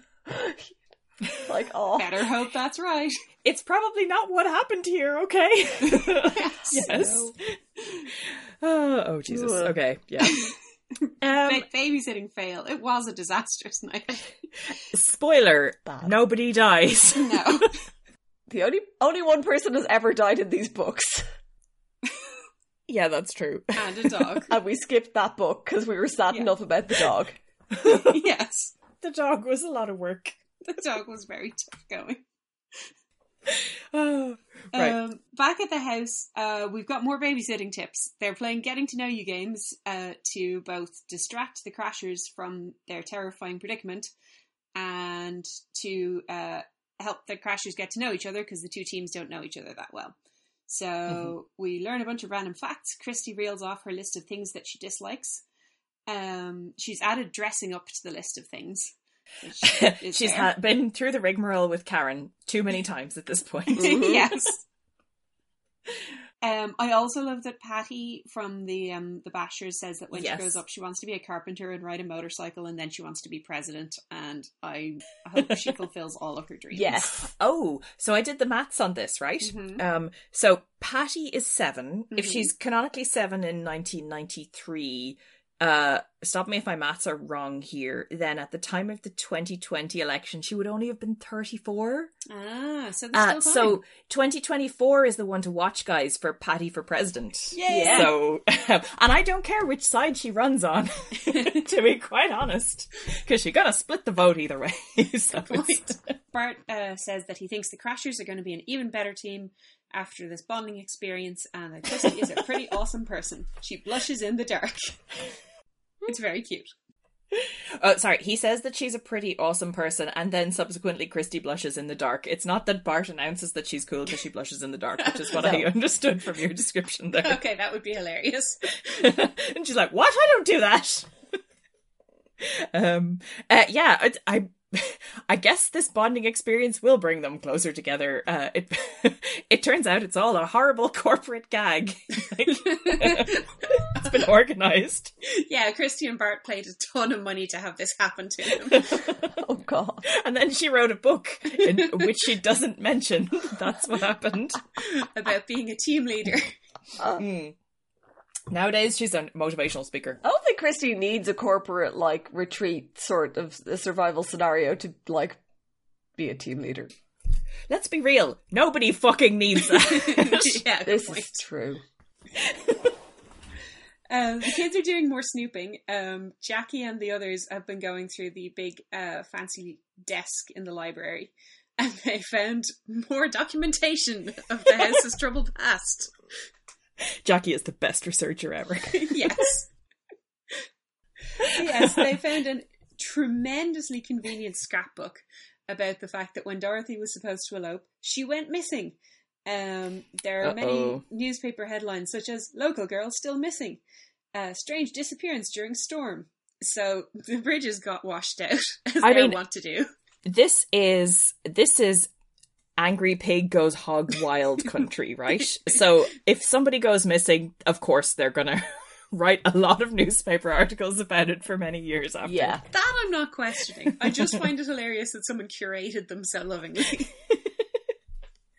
so yeah, Aw. there's there's a detailed, um, you know, linear timeline put together here of the search for Dorothy and the fact that she was never found, and that there was a terrible storm on a night very much like this one, and. That everyone decided she must have drowned because the bridge is washed out because the bridges are shit. and I'm very angry about the bad bridge construction here. I mean, obviously they're right. Karen has researched this, and they really shouldn't have both washed out. No. Well, it's just that they both washed out on the same night. Yeah, like, Like- it is very unlikely that the underpinnings, the foundations of the bridges would both have Yeah. eroded at the exact same time. I think. So It's- is this a problem with like local funding allocations to bridge maintenance or is this Jackie Radowski? Who are we blaming? I personally would go with Jackie Radowski. I don't think this um area is underfunded generally, going by the amount of amenities in the tiny town of Stony Brook. There are a lot of Yeah. mansions too. But it turns out infrastructure is a big blind spot in American like funding allocation. Maybe they just put all their money into the like amazing civic arts centre in Stony Brook and like had nothing left for road and bridge maintenance. Yeah, they're like, fuck the roads. yeah. The bridges will take care of themselves. It's fine. Nobody needs bridges. We've- Rugged individualism. We go- don't need bridges. Bridges are basically socialists. So. It was Jack Urodowski that caused them both to go out within five minutes of each other. However, both bridges were like scandalously ill maintained. All right. I can get behind that. Okay. I think um, we're back to the Rocky Horror Picture Show, and someone has just sabotaged the bridges. okay. So, yes, then David Michael finds a convenient photo album. the, the primary sources are just Oh my like, God. pouring in at this point. It's amazing. Um, there's lots of pictures of Dorothy and her father, Owen Sawyer, and Will, um, which they all agree is a bit odd because Will did not, in fact, get to marry into the family. So Mm-hmm. Christie decides that Dorothy's dad probably went a bit mad and made a family album in which he retcons it so that they all got to be together as a family. It's elaborate. It's very elaborate and has no real evidence for it. And then they look at Will and think that he looks a bit familiar, and then no more is said about that. I mean, I did tag this with what was it? There's that. The, hey, he looks familiar, doesn't he? I think so too. But how could he be? I mean, he'd be an old old man by now. I did tag that with lads. He met an old man literally two hours ago. Come on. Man, though, I have a good explanation for the scrapbook and everything. oh, Uh, someone's writing a book about the mysterious disappearance of Dorothy. or uh, maybe um, planning a true crime podcast uh, Aha. tie-in. Um, a really prescient person in 1993 planning a true crime podcast. Once podcasts are going to be invented, I'm going to disrupt the space with this. they're they're not planning it right now, but somebody will piggyback on the book and basically release a podcast that's just the book distilled into podcast format. It's a good thing they were sensible enough to put it together into scrapbooks and not just a murder wall, because that would have been so much scarier for the kids to find. Amazing. Then they also hear a noise and they think it's the ghost, but it turns out it's just the caretaker. So symbolic. I know, right? Let's say no more about that for the time being.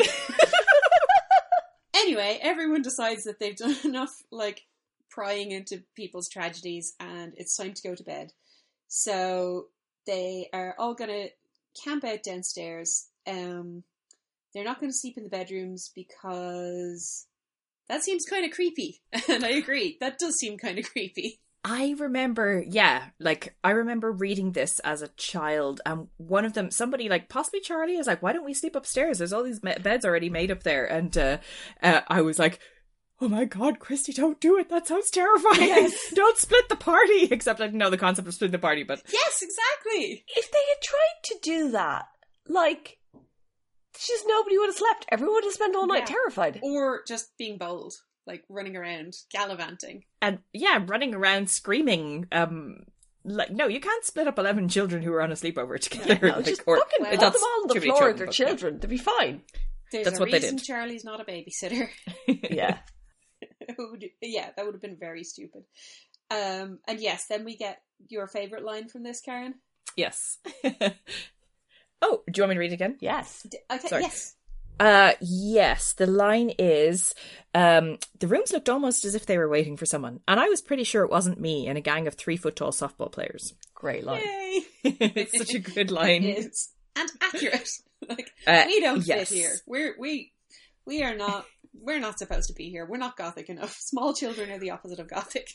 Interesting though, because you could really read this whole book as, ah, but they were fated to arrive on a night very like the one on which Dorothy disappeared. Hmm. Um, so maybe the rooms were waiting for Christie and her gang of softball players all along. Good point. Mind blown. Anyway, spoiler again. Um, yeah, so they decide to sleep in the sitting room. Um, yes, because if they sit in the library, there are chairs, and everyone will fight over the good chairs. So they sleep in the sitting room, where- so everyone has to s- sleep on the floor. I love that. The, yeah, the description of the library is great. It's just a delightful thing to read. It's and- just library like- porn. It's yeah. like, just there to be satisfying to read about. and also that they bothered establishing no we're going to sleep in a different room from this one yeah the, the author of this book really enjoyed describing the house Yeah. Yes. it's like a doll's house except it's like just textual yes. Oh yeah. Yeah, you could see, like, you know, she was clearly picturing if this was made into a movie, what does the set look like? And Oh, yeah. what, What, what kind of cool props have we got? Then we have a little heartbreaking bit when David Michael is, like, worried that Watson will be mad at him for not brushing his teeth. And oh Christie's like, no, it's fine. He'll just be glad you're not dead. Um, inwardly. But yeah. Um, and he's like no I, I have to brush my teeth every night no exceptions Mm, yeah but that's not how like emergencies work Yeah, it's, fine. No one is going to be mad at you for not brushing your teeth. Oh, honey, no. I'll just be glad you didn't die. Then Charlie gives some very suspect advice um, because Karen says she can't sleep without a pillow. Charlie claims that you can cobble together a good pillow by taking off your sneakers and rolling them up in a t-shirt. No. No, No. that, like, no, i mean this it's is a lie. what that would do would make you um like adjusted to the notion of not having a pillow I suppose then you'd really appreciate just sleeping flat on the carpet. yeah actually i can do without a Put pillow your arm under your head. It's Yeah. fine. like shoes. get three of your friends and sleep in a square Take off your jumper and fold it and put it under your head. There are many solutions. I have frequently slept without a pillow in sleepover or similar situations. there's no situation where a shoe, particularly like a wet, muddy sports Shoes shoe, are is not better. the solution ever. It's No. other items of clothing or your own arm or someone else's leg if you must. This maybe uh, fits more with the theory that Charlie is gently stoned. think It's so. bad advice. just use your shoes man I mean, that does explain why you missed the fucking turn and got so damn lost. Yeah, that bridge doesn't look great but oh i'm just gonna keep driving No one tell Christy how irresponsible Charlie is being. She'll lose her mind. christy needs to not know about this okay because charlie is her lift to the to the club so she turns a blind eye that's Exactly. very true. Except when she needs to blackmail him. yeah exactly then the kids start to kick off a bit, um, and Bart lays down the fucking law and threatens to make them sleep alone in the attic. Uh, Bart is, yeah, I, I kind of wish we got to see Bart as a babysitter. Like, yeah Bart's- we should have bart instead of logan yes. I know, right? No, okay. Logan is also perfectly competent. We should have Bart instead of Shannon, who has Yes. not like pulled her weight. Shannon brings nothing. yes. Except for hilarious confusions, given that she has the same name as the puppy. Well, yes, Uh, that was brilliant. we do appreciate that very much. um, Christy's having trouble sleeping. She tries to relax by thinking secure thoughts, um, and then ends up having tragic montages about Dorothy tragically drowning at the age of eighteen. Uh, this does not help. No. That's a. It's a very intense description. It's probably Yes.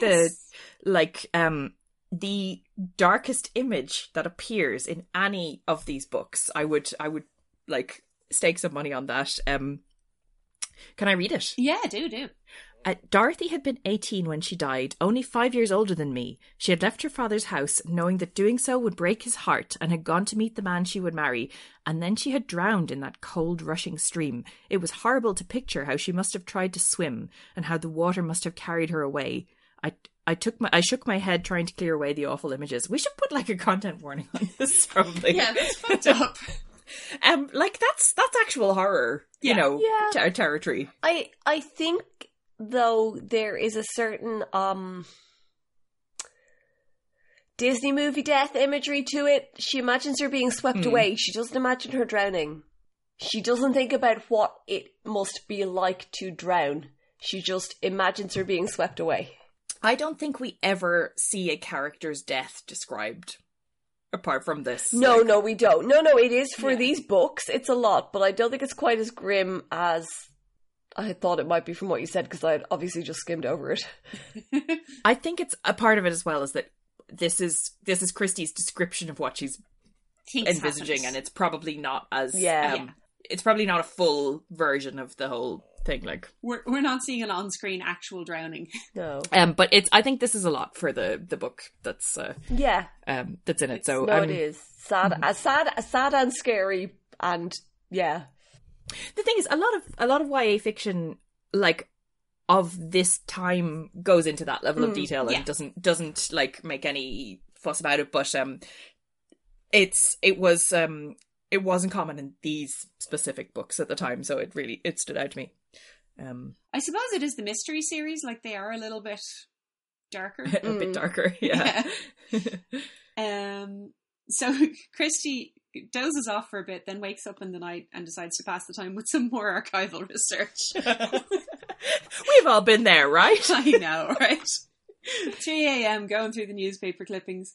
Um, so, yes, this is a separate collection of clippings about local stories about the ghost of Sawyer Road. Um, how the people have reported seeing a woman in a long, wet bridal gown. Uh, smoke coming out of the chimney again. Oh no, there's only possibly paranormal explanations for a thing like that. like the house is well maintained. they know there's a caretaker. There's a man who is the caretaker who lives like just at the entryway. Like this isn't Occam's razor, It's- people. Please. it's newsworthy okay Angry pig goes "Oh, hog wild.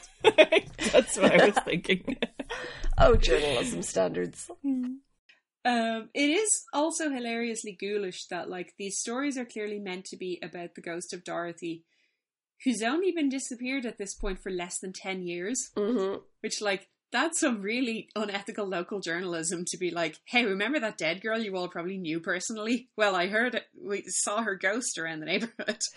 Yeah. that's um, Mm. I think my It's dark. favorite thing in all this is is Christy thinking if there was really nothing to these stories, why had they been passed around for fifty years?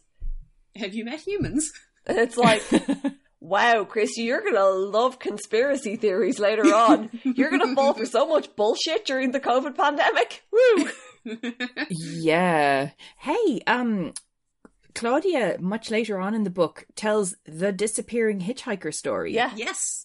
Um which is so much of a human trope that like she tells it in this book that I read as a teenager and somebody I met in my early 20s was told it by a taxi driver who ex- ex- allegedly experienced it on a particular road in Dunabate. Oh I wow. was like, this story is so alive that it's Which road in in Dunabate? multiple countries. Well, yeah, exactly. I actually have been thinking about like getting in touch with her and being like, "So, hey, we haven't talked in ten years, but can you like remind me?"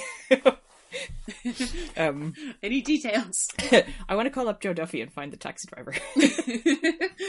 Hearse Road. I hope. yeah, it could well have been Hearst Road. In fairness, I mean, come on. Let's Um. assume so. Let's just go with that. That's amazing. But yeah, so it's like yeah, stories. So yeah, Christy, stories to get passed around for quite a lot longer than 50 years, actually. Memes are a thing. Yes. Uh, and sometimes you don't even have a scrapbook of newspaper clippings to back it up. also in the scrapbook, conveniently, is the deed to the house, uh, which now belongs to William Blackburn. Um, and Christy and Bart look at this and reflect that what a funny twist of fate that is. Owen Sawyer left the house to his daughter's fiance.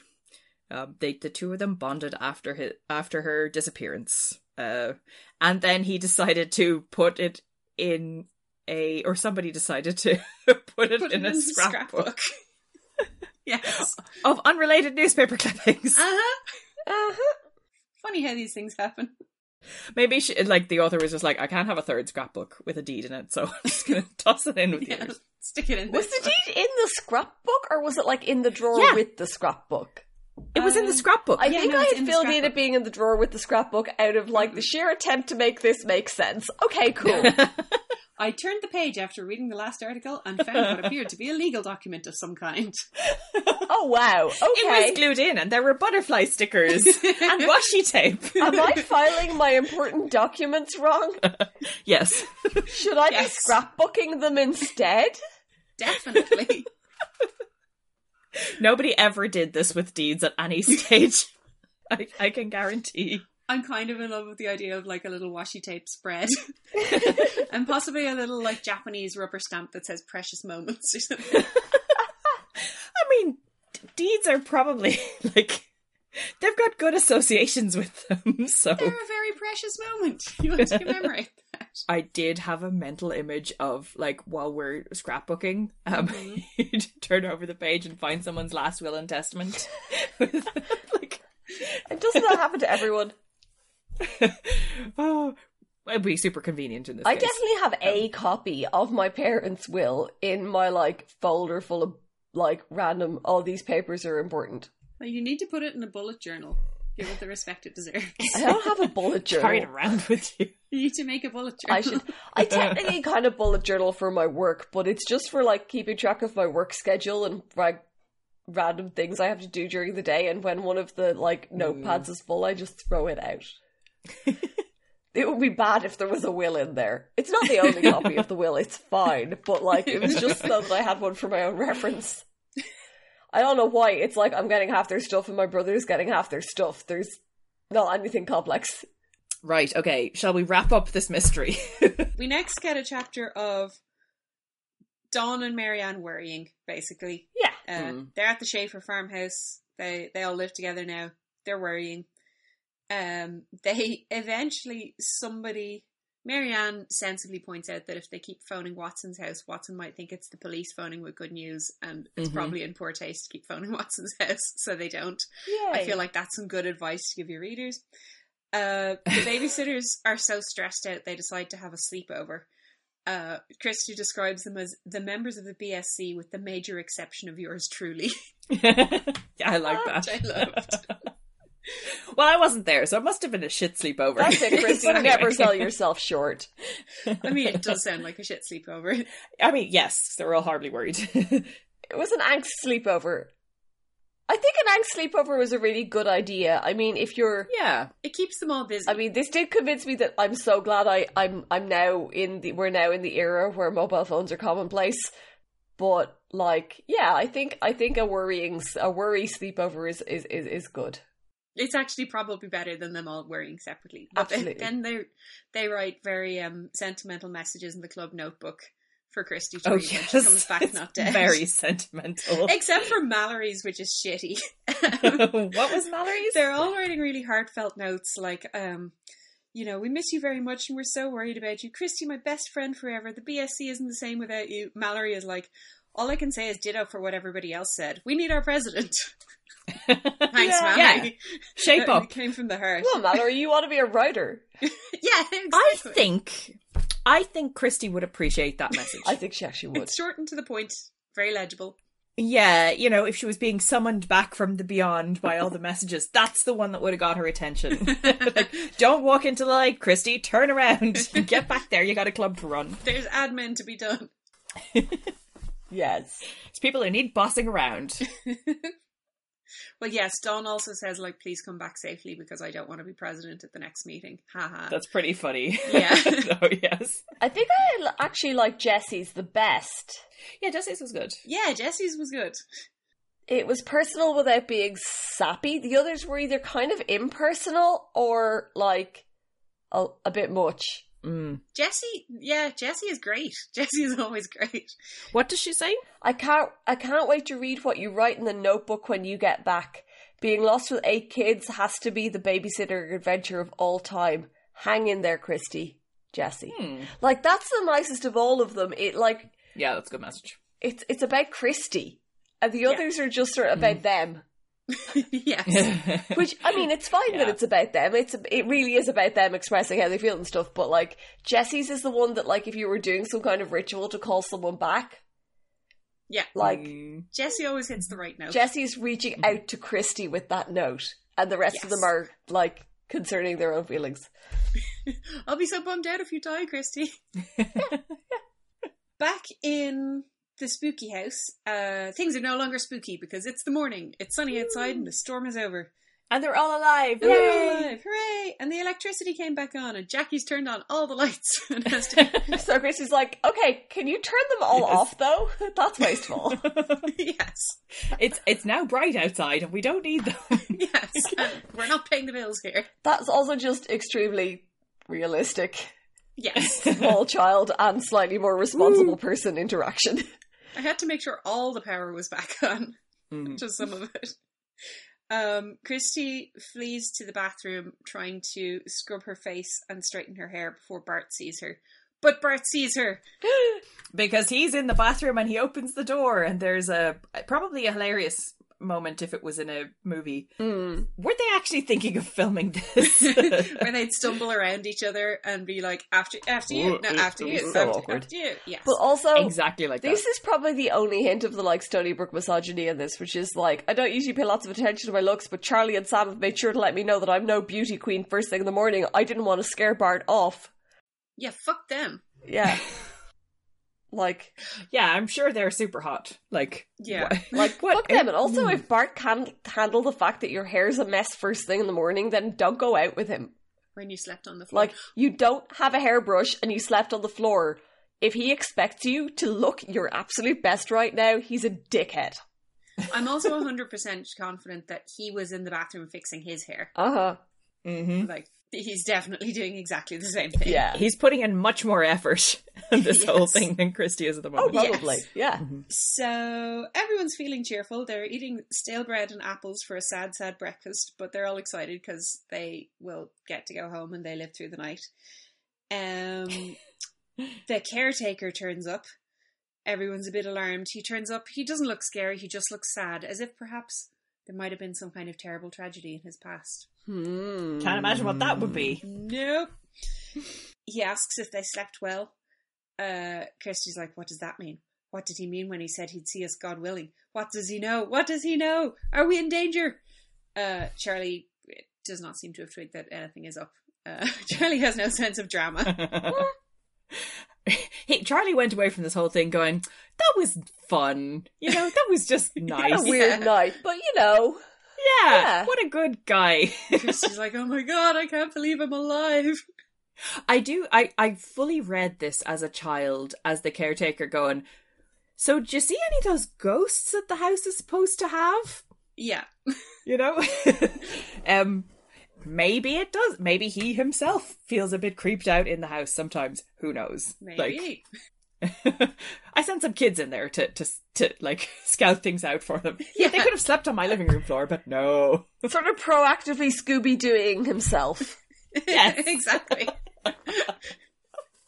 Ooh, a whole Exactly bus full of meddling kids. That'll sort this situation right out. That's amazing. You could provide a service, like just hire a van full of meddling kids to come flush out the ghosts. I'm not. Uh, okay, I'm not going to think too much about Scooby Doo plotlines. No, no. let's let's move This on. was a throwaway. Let's not examine it Yes. too closely. It'll fall apart. Um, the caretaker seems keen to help them be on their way, and Christie's like, "Why is he trying to hide something?" Rather than like he's trying to get rid of this van full of strangers who people are probably missing. Um, Like both selfishness in that there are a whole bunch of strangers and he presumably quite likes to live alone. And also altruism because their parents miss them. They're missing children. yes, Like, why is he hurrying us away? Because you're missing children and you need to go home, Christy. Come on. I would be hurrying you away too. Please go and tell the police that you're alive and that I am not keeping you here against your will. yes, it, it doesn't look great. Yes. I'm a creepy old man. I'm sure you understand. yeah, Christy is edgy and paranoid at this point. I guess she didn't get a lot of sleep. She did a lot of scrapbooking. Um, Buddy Barrett then has a moment of insight and he figures out that the caretaker looks an awful lot like Will from the scrapbooks. dun dun dun. Mhm. Who is the owner of the house? So he's the caretaker, but also the owner. Yes. Well, you do have to caretake your own house usually. Well, that's true. I it's he's clearly really leaned into the notion that it's not his house, Yeah. Yes. and that he just minds it. Yeah, Yes. I think so. Um, and that is a that ba- is a tragic backstory. Yes. That is that is poignant. fully tragic, not because of you know he lost his lover or whatever, but because he has spent his whole life minding this house. Yes. Clearly, in the hopes that someone will come back to it eventually. Yes, because he never got over it, rather Yes. than because the sad thing happened. He has basically Yeah. spent his life on the fringes of his own life, which is Yes. like really, really sad. Yeah. Y- yeah, and it's it's your house, man. Like live in it. Hey, Will, have you considered therapy? Oh, yeah, no, yeah. I, I felt like I, I did feel this this whole part was like it is actually Properly. very sad. Yes. Yeah. So Christy Mm. confronts him and he's like, Well, there's more to it than you can read in the paper. And Christy, with like absolutely no sense of boundaries or nuance, is like, Really? Can you tell us? to which my response was, and then he just does. yes. well, they had to wrap the book up, I guess, but it's hilarious. It's like, I have an unsuspected tragic backstory. Really? Dish. Okay, here it is. I would believe it all much more if they were all drinking tea at the time, but I yeah. know, right? I'm I'm I'm I'm annoyed about the lack of tea in this book. yeah, so America. so backstory. backstory yes so he is in fact will um and yes he bought the house uh, but was too sad to live in it so he's just been like living tragically and alone in the caretaker's house all this time um there are no ghosts the fact that the house sometimes seems to be inhabited is because he owns it and sometimes goes in and turns on the lights and runs the fire shockingly um and they're like cool okay mystery solved wow sorry about your horrible life uh, bye They briefly play softball with him as well. Oh, don't yeah. they? yes that's true Yeah. that's heartwarming he has a single Quite moment of nice. happiness christy reflects that um you know it's a pity she couldn't really fully get into enjoying the haunted house experience because she knew that her parents thought she might be dead and she's like i mean there we were spending the night in a supposedly haunted house we just uncovered an amazing tragic story about the people who had lived there she has no empathy. She's very fascinated, but she really Yes. like she likes that this is tragic in principle. She's not really aware that this is like an actual tragedy that's still happening to this poor old man. No. Mm-hmm. Mhm. Then they have softball. It's fine. Then the bridges get fixed. Yeah, they just get fixed. Yep. It's just like, oh, they're fixed now. We'll This isn't like a long running infrastructural problem. This is just like, we'll stick some clay under there and it'll be fine. Everyone can go home. it's all good. Whee! and then they go home. Then they go home. Watson gets emotional. Everyone has tears in their eyes. Elizabeth is still not around. but like, Yeah. the hell? Christie's mother has not shown up yeah, to she- see her mother daughter return to the bosom of her family. I'm just thinking about the effort they went to with casting her in the Netflix show. Like, come on, get her on screen, guys. Yes, they're definitely going to get some mileage out of Alicia Silverstone, but like As you should, she Yeah. was great. this is just all about Watson. Um, and you know, Watson is delightful. Watson's always I Uh, delightful. love Watson. Um, so they rock up to Watson's mansion. All the kids call their parents to announce that they're actually not dead. It's great. Nobody's dead. We get another uh, book recommendation. Um, Karen excitedly points out the library and reminisces about when they went there and got out the Frog and Toad books. And Christy's like, "Yes, I do remember. That was two days ago." Uh, But they do say, like, everyone is kind of talking about it like it's been ages. It would feel longer. It That's would feel true. like it Mhm. had been so Yeah, long it would, since yeah. you were home. That's true. Also, shout out to Frog and Toad for being low key gay representation. Oh yeah. I never for we had them in in my um class like bookshelf in in in senior infants. And like they always sort of maintained a place in my heart. They're very The Oh. lovable. cookies that they ate looked interesting and I looked like they taste weird in a good way. And then Tumblr got very into them because Because they were the gay. author was gay and they were like, Hey, lucky gay representation and they all came flooding back to me. I'd really like to get my hands on copies again. I bet they can be got. I'm sure they Yes. can. I'd say so. Um, then the Babysitters Club have made a banner because, of course, they have. Um, they it says "Welcome home, Crashers." It misspells "Welcome" and "Crashers." um, Christie acknowledges that you know it's the thought that counts, and there's still a certain beauty to the banner, even though it's spelled very, very, very badly. I love how keen these girls are to make a banner Um, it reminds me of in How I Met Your Mother when they make an intervention banner and then just keep throwing interventions to get more use. Yeah, elsewhere. Use the banner. Get the mileage out of it. yes. Um, everybody has a tearful reunion with their family. Christy hugs Bart. He sneaks in a little kiss. Um, Mm. I don't know what to say to that, except that I just felt we had to we had to remark on it. Yeah. Christy makes no comment as to how she feels about this. No, Mhm. there was a kiss. It happened. Dawn is furious at having missed out on the haunted house experience. I'm glad Dawn Oh, yeah, is of course you would be. is really sympathetic to everyone's traumatic ordeal. Can I just contrast the lack of description of the kiss Mhm. with um Christy in the haunted house thinking about the burger she was going to eat on the date Yes. with Bart that never actually happened and the lavish detail that we we get of the the juicy like cheese covered burger that she was going to eat and now she's not going to because she's going to have to stay in the haunted house and eat apples and dry bread there are there are priorities and, And- and that said when i'm hungry like i've got no interest in romance either but Mm. yeah. I mean, if I'd had apples and bread for dinner, I'd rather have a burger than a kiss. yeah. anyway the kiss luckily doesn't happen until they're home yes. But they still haven't eaten. yeah that's Oh no, they did. They went to a 7 Eleven and got some snacks. Mm. Well, she knows that she's not going to be like. she knows she's going home to eat things. Yeah. Yes.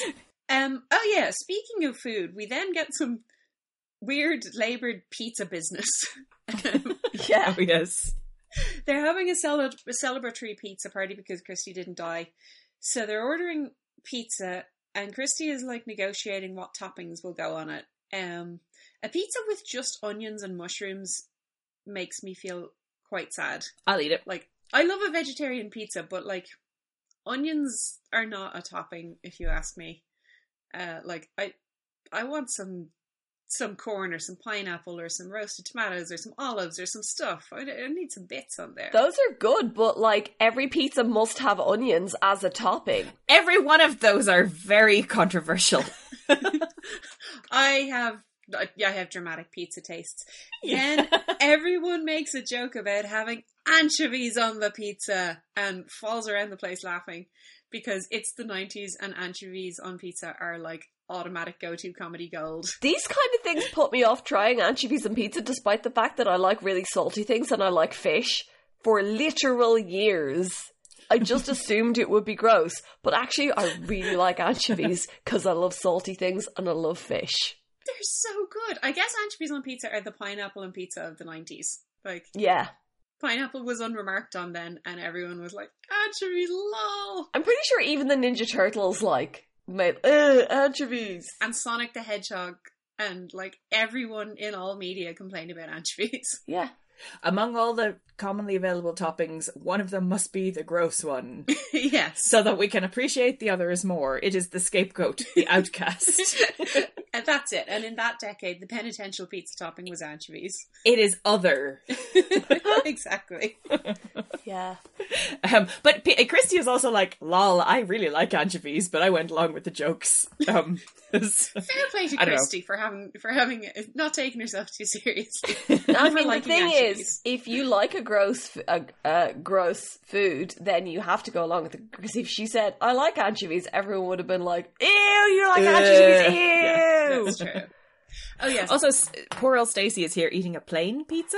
Well, I assume she's got This was cheese. cheese. Like it's margarita. Now, that's the thing, though. In previous books, she can't eat pizza at all. Oh yeah. Um, and you looked this up and found out that their pizza does seem to be a complex thing That's for true, diabetics yeah. and is actually problematic. So I don't know if this is like literally Just maybe Bread it's and tomato maybe it's just bread. sauce. And I I know vegans who will eat pizza that are no no cheese but with other toppings Yeah. like veggie stuff, which I think actually this is just a plot hole. In that I case. think Yeah, I Oh, yeah. it's She's spitting it with Marianne, and I don't think Marianne is nice enough to just eat bread and pizza sauce when everyone else is having pizza.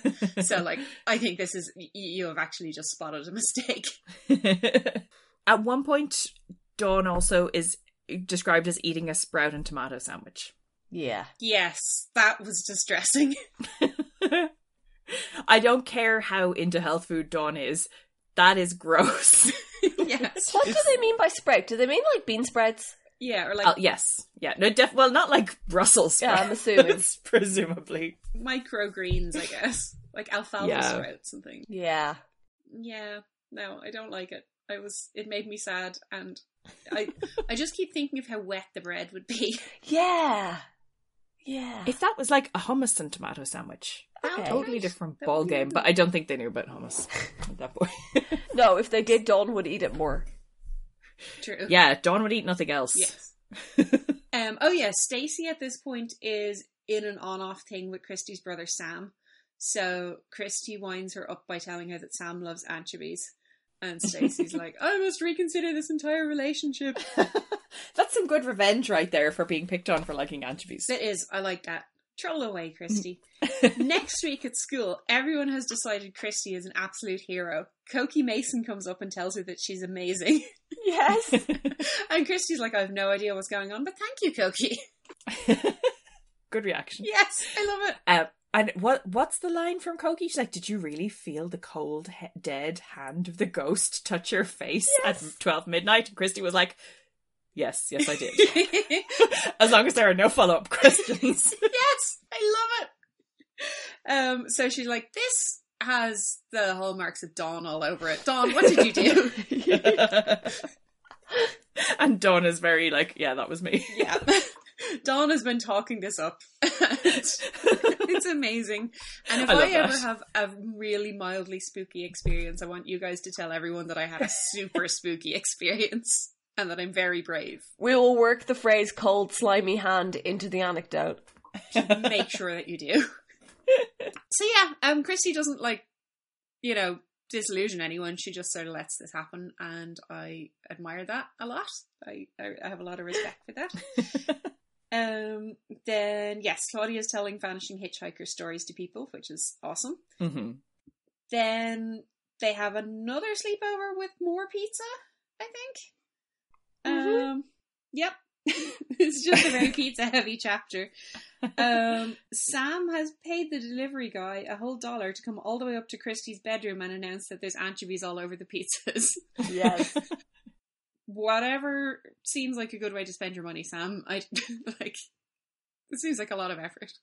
Um, yeah. oh, I don't think there's two different orders of pizzas. I think that was a flashback to school. Oh, okay. So she, they ordered the pizzas, flashbacked about the dramatic week they'd had, and then the pizza arrived. Yeah. Okay. Oh, Sorry. I, Okay. I, I can't handle this complicated non-linear storytelling. No, right. I, I think it was not very clearly marked in the text. I was confused by it the first time I read it, and I had to go back and reread the chapter to figure that out. So, You gotta have a paragraph break or some italics or something. and then, um, oh yes, Karen pulls out a picture of Dorothy that she stole from the haunted house um, because these kids have no boundaries. Karen is a whatsoever. delight, and I love I her. know. Yes. then Dawn gets very excited at the realization that they never found a body and maybe Dorothy is still out there. And then Mary Ann looks at it and says, That's the old lady from the sewing shop downtown. Uh, which Karen agrees because apparently she hangs out at the sewing shop too sometimes. well, it beats them all. Well, that's true. I mean, the mall is for degenerates, so a sewing shop is It's the only other option. a wholesome place for a young girl to spend her time. Um, so they are very excited about this, and Christy is like, you know, uh, when I first saw Will, Black- Will Blackburn, I thought he looked kind of creepy and mean, but I guess he's just sad, um, which is very magnanimous of her. And then she decides that they should try and fix Will and Dorothy up. Um, and Stacy points out that like maybe they're wrong and it's not her, uh, which is a very valid point. Um, and then Claudia is like, what if she married someone else in the intervening half century? Which is also a very valid point. then they decide they're just going to all rock up the next day. As Christy says, we weren't positive that that was what we should do, but we were going to do it. That's a very Christie plan. Yes, Um, that is the Christy mission statement. we're going to jump in with both feet and See what see happens. how it goes. Yeah, Yeah. They're going to fuck around and find out. Yeah. yes, exactly. Amazing. So they then have a sleepover, as you do. They do they do makeovers. Uh, the young girls look at horse pictures together. Uh, the older girls uh, play with makeup together. Um, Yeah. The description of Mallory and Jesse looking at horse pictures together and like whispering to each other is kind of um Yeah, it makes them sound about five. Like, I, I feel like the author was maybe going to put in a more realistic activity and then forgot to get back to that bit. It's just Yeah. like, oh, they just they looked at pictures. They're of into horses, whatever that's it fine, is they'll they do. Yeah, it's grand. um, Elizabeth turns up to make special wake up punch, which contains orange juice and lemonade and all kinds of good stuff mixed together.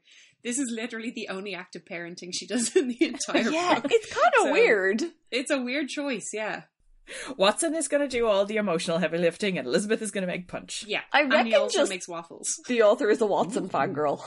I think so. I feel like this author is like really uh, has uh, you know agrees with us on a lot of I think so too. I think, points.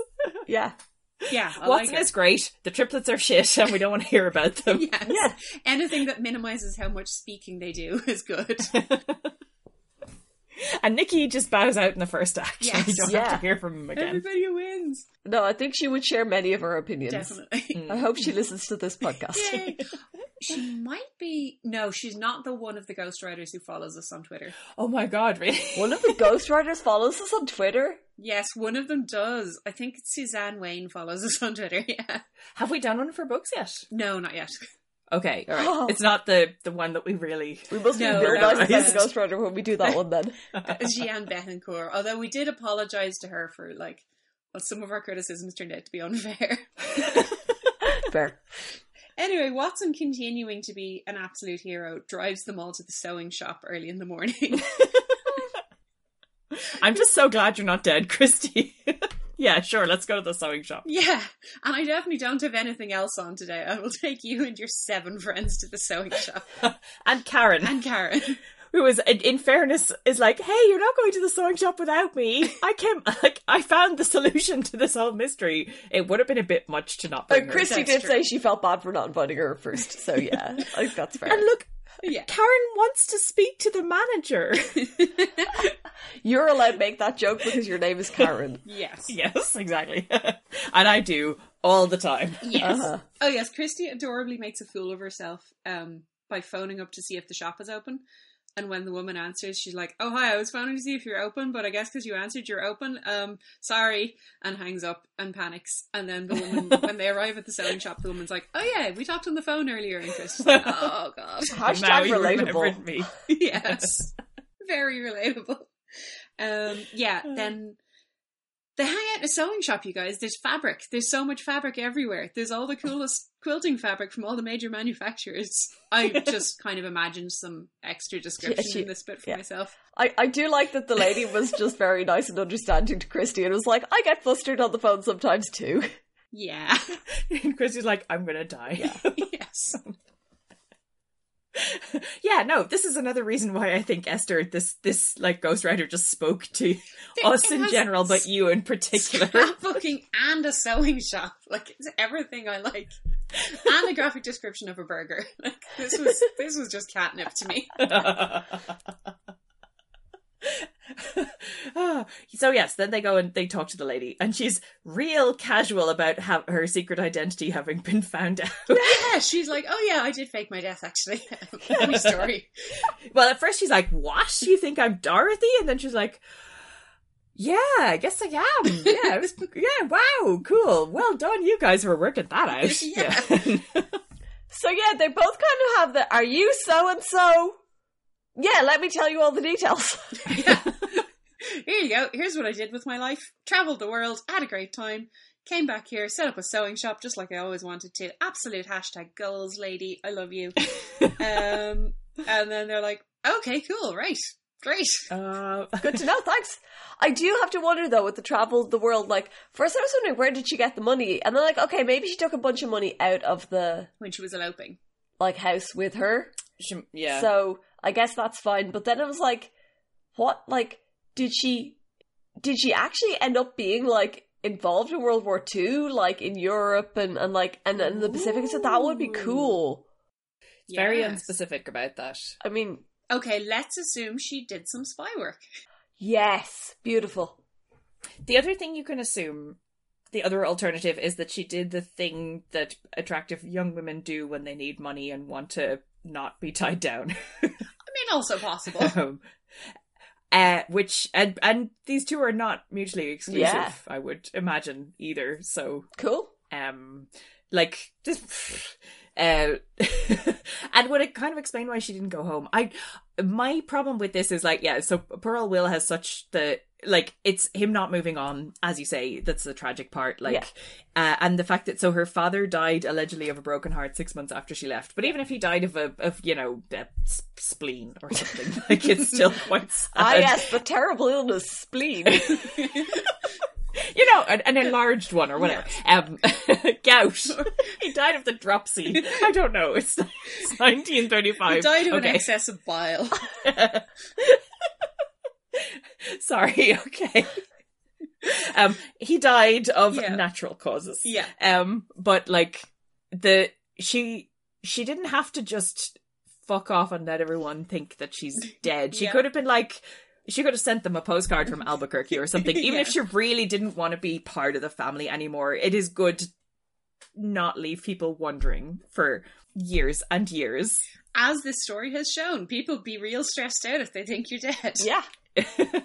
or if they don't know that you're dead. Yeah. um like say like haha sorry guys i abandoned you because i want to have a better life Mm-hmm. you can be mad at me you deal with that in whatever way you want but i'm not gonna leave you in limbo Well, like Captain forever. Awkward would support your argument here. Yes, Captain Okay, Awkward yeah. would say send them a send them a mail. Use your words. Tell them you're alive. Uh, they suggest that she go see Will, and she's like, "Oh yeah, that'll probably give him a bit of a surprise. Guess I'll go check in on him." Like, yeah no that sounds like fun i'll drop in on him like somebody should warn will so that he doesn't have Yeah. a coronary Like, when my she take on this arrives is Also, like, do you think he wants to see you? like Really though? she felt she had such strong negative feelings about being ending up in the marriage or being trapped as her father's daughter in that house or Yeah. a similar one of Will's forever that she ran away and couldn't bear to send the postcard going, I'm still alive, guys. And it was easier to bear the guilt of knowing that they were like spent decades missing her or six months at her father's place and then he died missing her and that she left them wondering forever and then a bunch of 13 year olds walk up and be like oh we figured out who you are um will's real sad and she was like oh yeah i might just go say hi yeah, i can kind of understand you fleeing this situation Mm. and just never looking back um she doesn't actually she she doesn't paint a picture of like a horrific abusive situation she paints a picture of a 1930s Yeah. patriarchal Yeah. traditional family uh that she's leaving um like so but but then yeah when you get up to like 1993 and she's running the sewing shop and she's like oh wow yeah good times maybe i'll like you know drop in on old Will. but she gets up to that Oh. yeah, 23 and she's that'd be running her fun. sewing shop like two hours up the road yeah, and like, yeah oh, he is alive. Oh yeah, I did kind of fake my death. Probably broke his heart. Yeah, yeah, good buzz. I mean, sometimes I know I've left a situation like I don't know, I borrowed something off someone many years ago and I should probably give it back, but at this point I don't even want to go there. like Like- I, I have some sympathies towards that, like, you know, impulse to just ghost people because it's easier than dealing with the fallout. like, I, Okay, I yes, have to yeah, very sure. much force myself to not do that at times. Like, avoidance is my go to uh, method. so, like, I have some sympathy for that, but it's just like, at this stage, like, what? Hey, why did she come back to Connecticut? Like, Yeah, that just seems kind of sadistic. What if he'd seen her in the street one day? like Like, she's like a town or two over. They're they're near each Yeah. other. he's a broken man. the book kind of ends here and they're all like, Oh cool, yeah, cool. Yeah, we've we've done something here. We've made a connection. It's great. I think if this was a different type of novel that was focused on those two main characters, like Will would not be able to accept that this was the same person and would kind of go back to mourning for Dorothy. Mm. and she'd be like, No, it's me.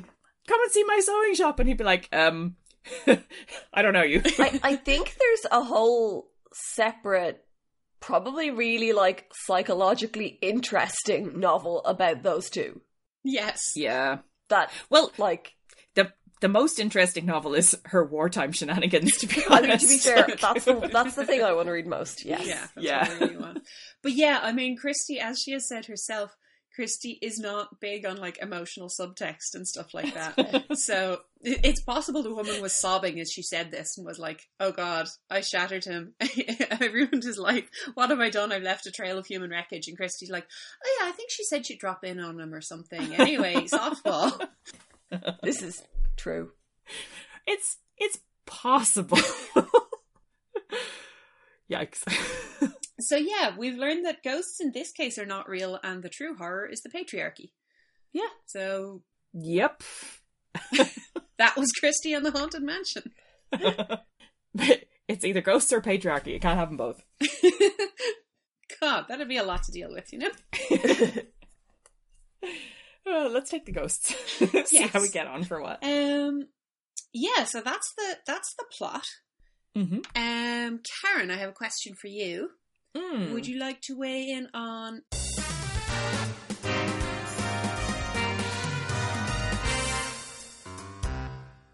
Is everyone terrible?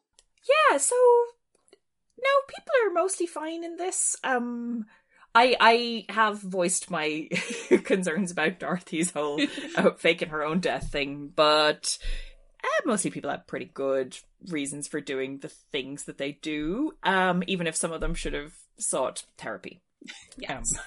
well, it was a different time. yeah, that's true. It was a very different time. Also, how how old are these people? This this is a very very very long time scale. Even n- like it's 1993 and the Eighteen in nineteen thirty five thirty six. 35. No, thirty five. Eighteen in nineteen thirty five. That meant you're eighteen and fifty is sixty eight.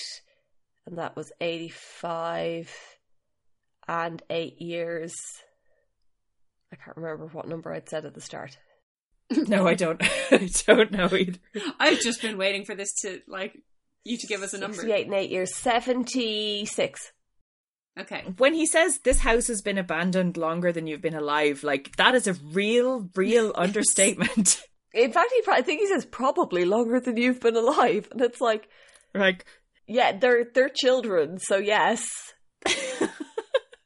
well, I'm not 60, so yes. Like So yes, nobody is terrible, but some people. Well, one person is terrible. Everyone else is fine. One guy makes questionable life choices, but he didn't have the resources available that you know he would have benefited from. like if it was the 1930s, if they had tried to do therapy, it would have just been like some Freudian, oh yeah, they probably yes, It- they would have made him worse. yes. yeah, Um, yeah, even the even the bashers are fine. Everyone's fine, and the triplets are kept mercifully off screen and largely silent. um, fashion wise, we don't have a ton because it's a Christie book. Um, we have We have a few. Chris. St- we have Stacy dresses like a model in outfits I couldn't even begin to imagine wearing, like lacy purple leggings with big floral tops or black miniskirts with little cowboy shoes. I do have questions about what little cowboy shoes are. I I googled Mm. cowboy shoes in case there was something that wasn't cowboy boots, Mm-hmm. and there does not appear to be. I was wondering if Christie is describing something that's like a cowboy boot except short with no boot. Um and if that has ever existed and or if she just doesn't know what a boot is. also, possible. that seems like protesting too much, but it is it is Christie. Yeah. so, Mhm. No, she's definitely like a very unreliable fashion narrator. Like you often get the sense she doesn't really know what she's describing. I don't know if she's putting it on a bit like, oh, it might be a perm or something, but I don't know what a perm is. Oh. This is the Christie who wrote that Claudia had like green stuff on her eyes and pink stuff on her cheeks. That's true. Instead of purple stuff on her arms and Yes. green stuff on her legs. Um, yes, she says Claudia might wear a hand painted silk scarf to top off a polka dotted jumpsuit, which is very extra, um, or handmade paper mache earrings that look like little donuts with a third that looks like a cup of coffee. That is excellent. I love that. I know, I can picture them exactly now made of polymer clay and I want them. Yes. Like, that is adorable. The asymmetry of that is beautiful and perfect. And yes, Yes. that, that is a, yeah.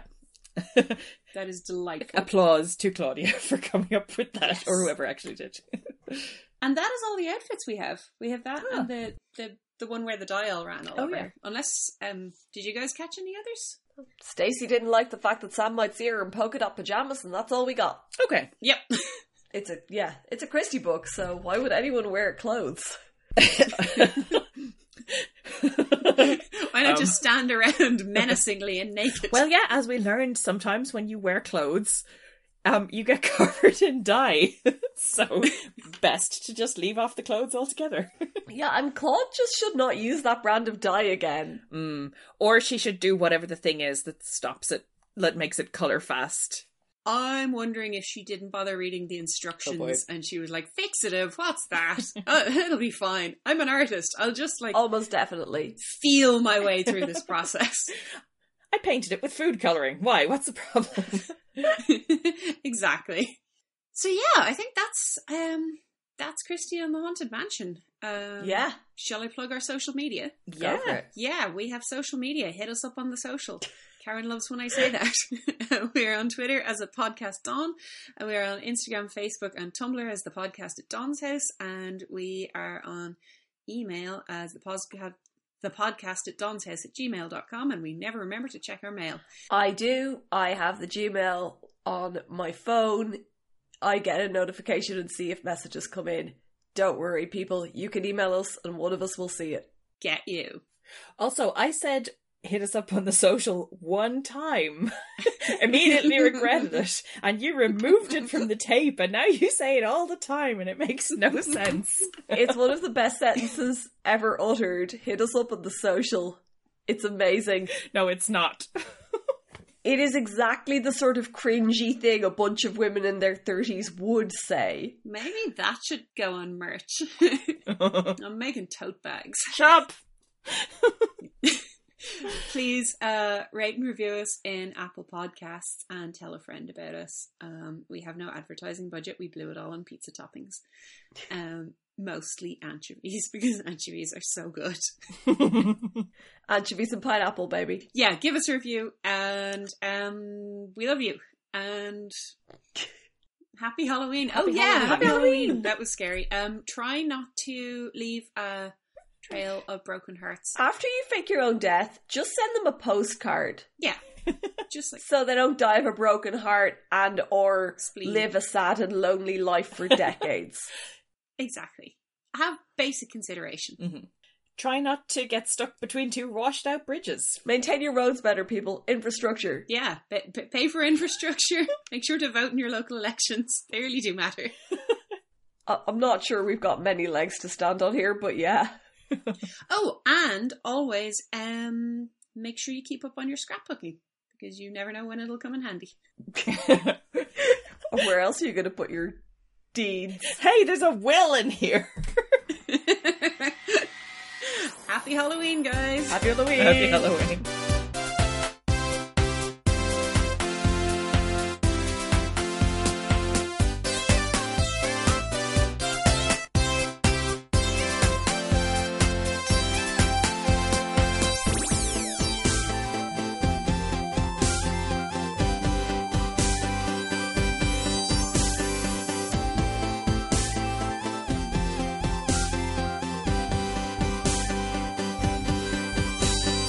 Ah, cat Hello, Cat. Oh, hello. Hi, It's- Jake. on the desk. Do you need me to fix your blanket? Is that it?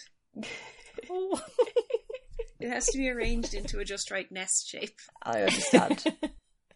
Here, so cute. there you go. Will that do? It's feeling it out. Show us the cat. Go on. God, point the laptop at him. Oh, he's thinking about it. He's thinking about it. If he was a dog, he'd be spinning around a bit. He might go back to his pine chair Hmm. instead. Oh my god, that's so funny. He seems to be like un- displeased with the arrangement of fabric. It's like it's not quite right. It's not oh quite no, right. that's a he's stomping it down now. He's kind of like making it. Oh, he's needing it now, yeah. yeah, Get it comfy. You get it comfy, kitty? there we go. He's rotating. He's rotating. Go on, yes, Go on, yes, go on. do it. Sit Do down. it. No, Lift no, up, up. no, not quite right yet. Oh, Hey. he's down! Yay! Yay. Loaf mode engaged. a production. Outro confirmed. Our listeners must be enthralled. yes, three people narrating a cat sitting down. is that what anti comedy is? It depends on whether you like cats or not. Even if you like cats, three people describing him pushing a blanket is like it's some pretty niche cat content.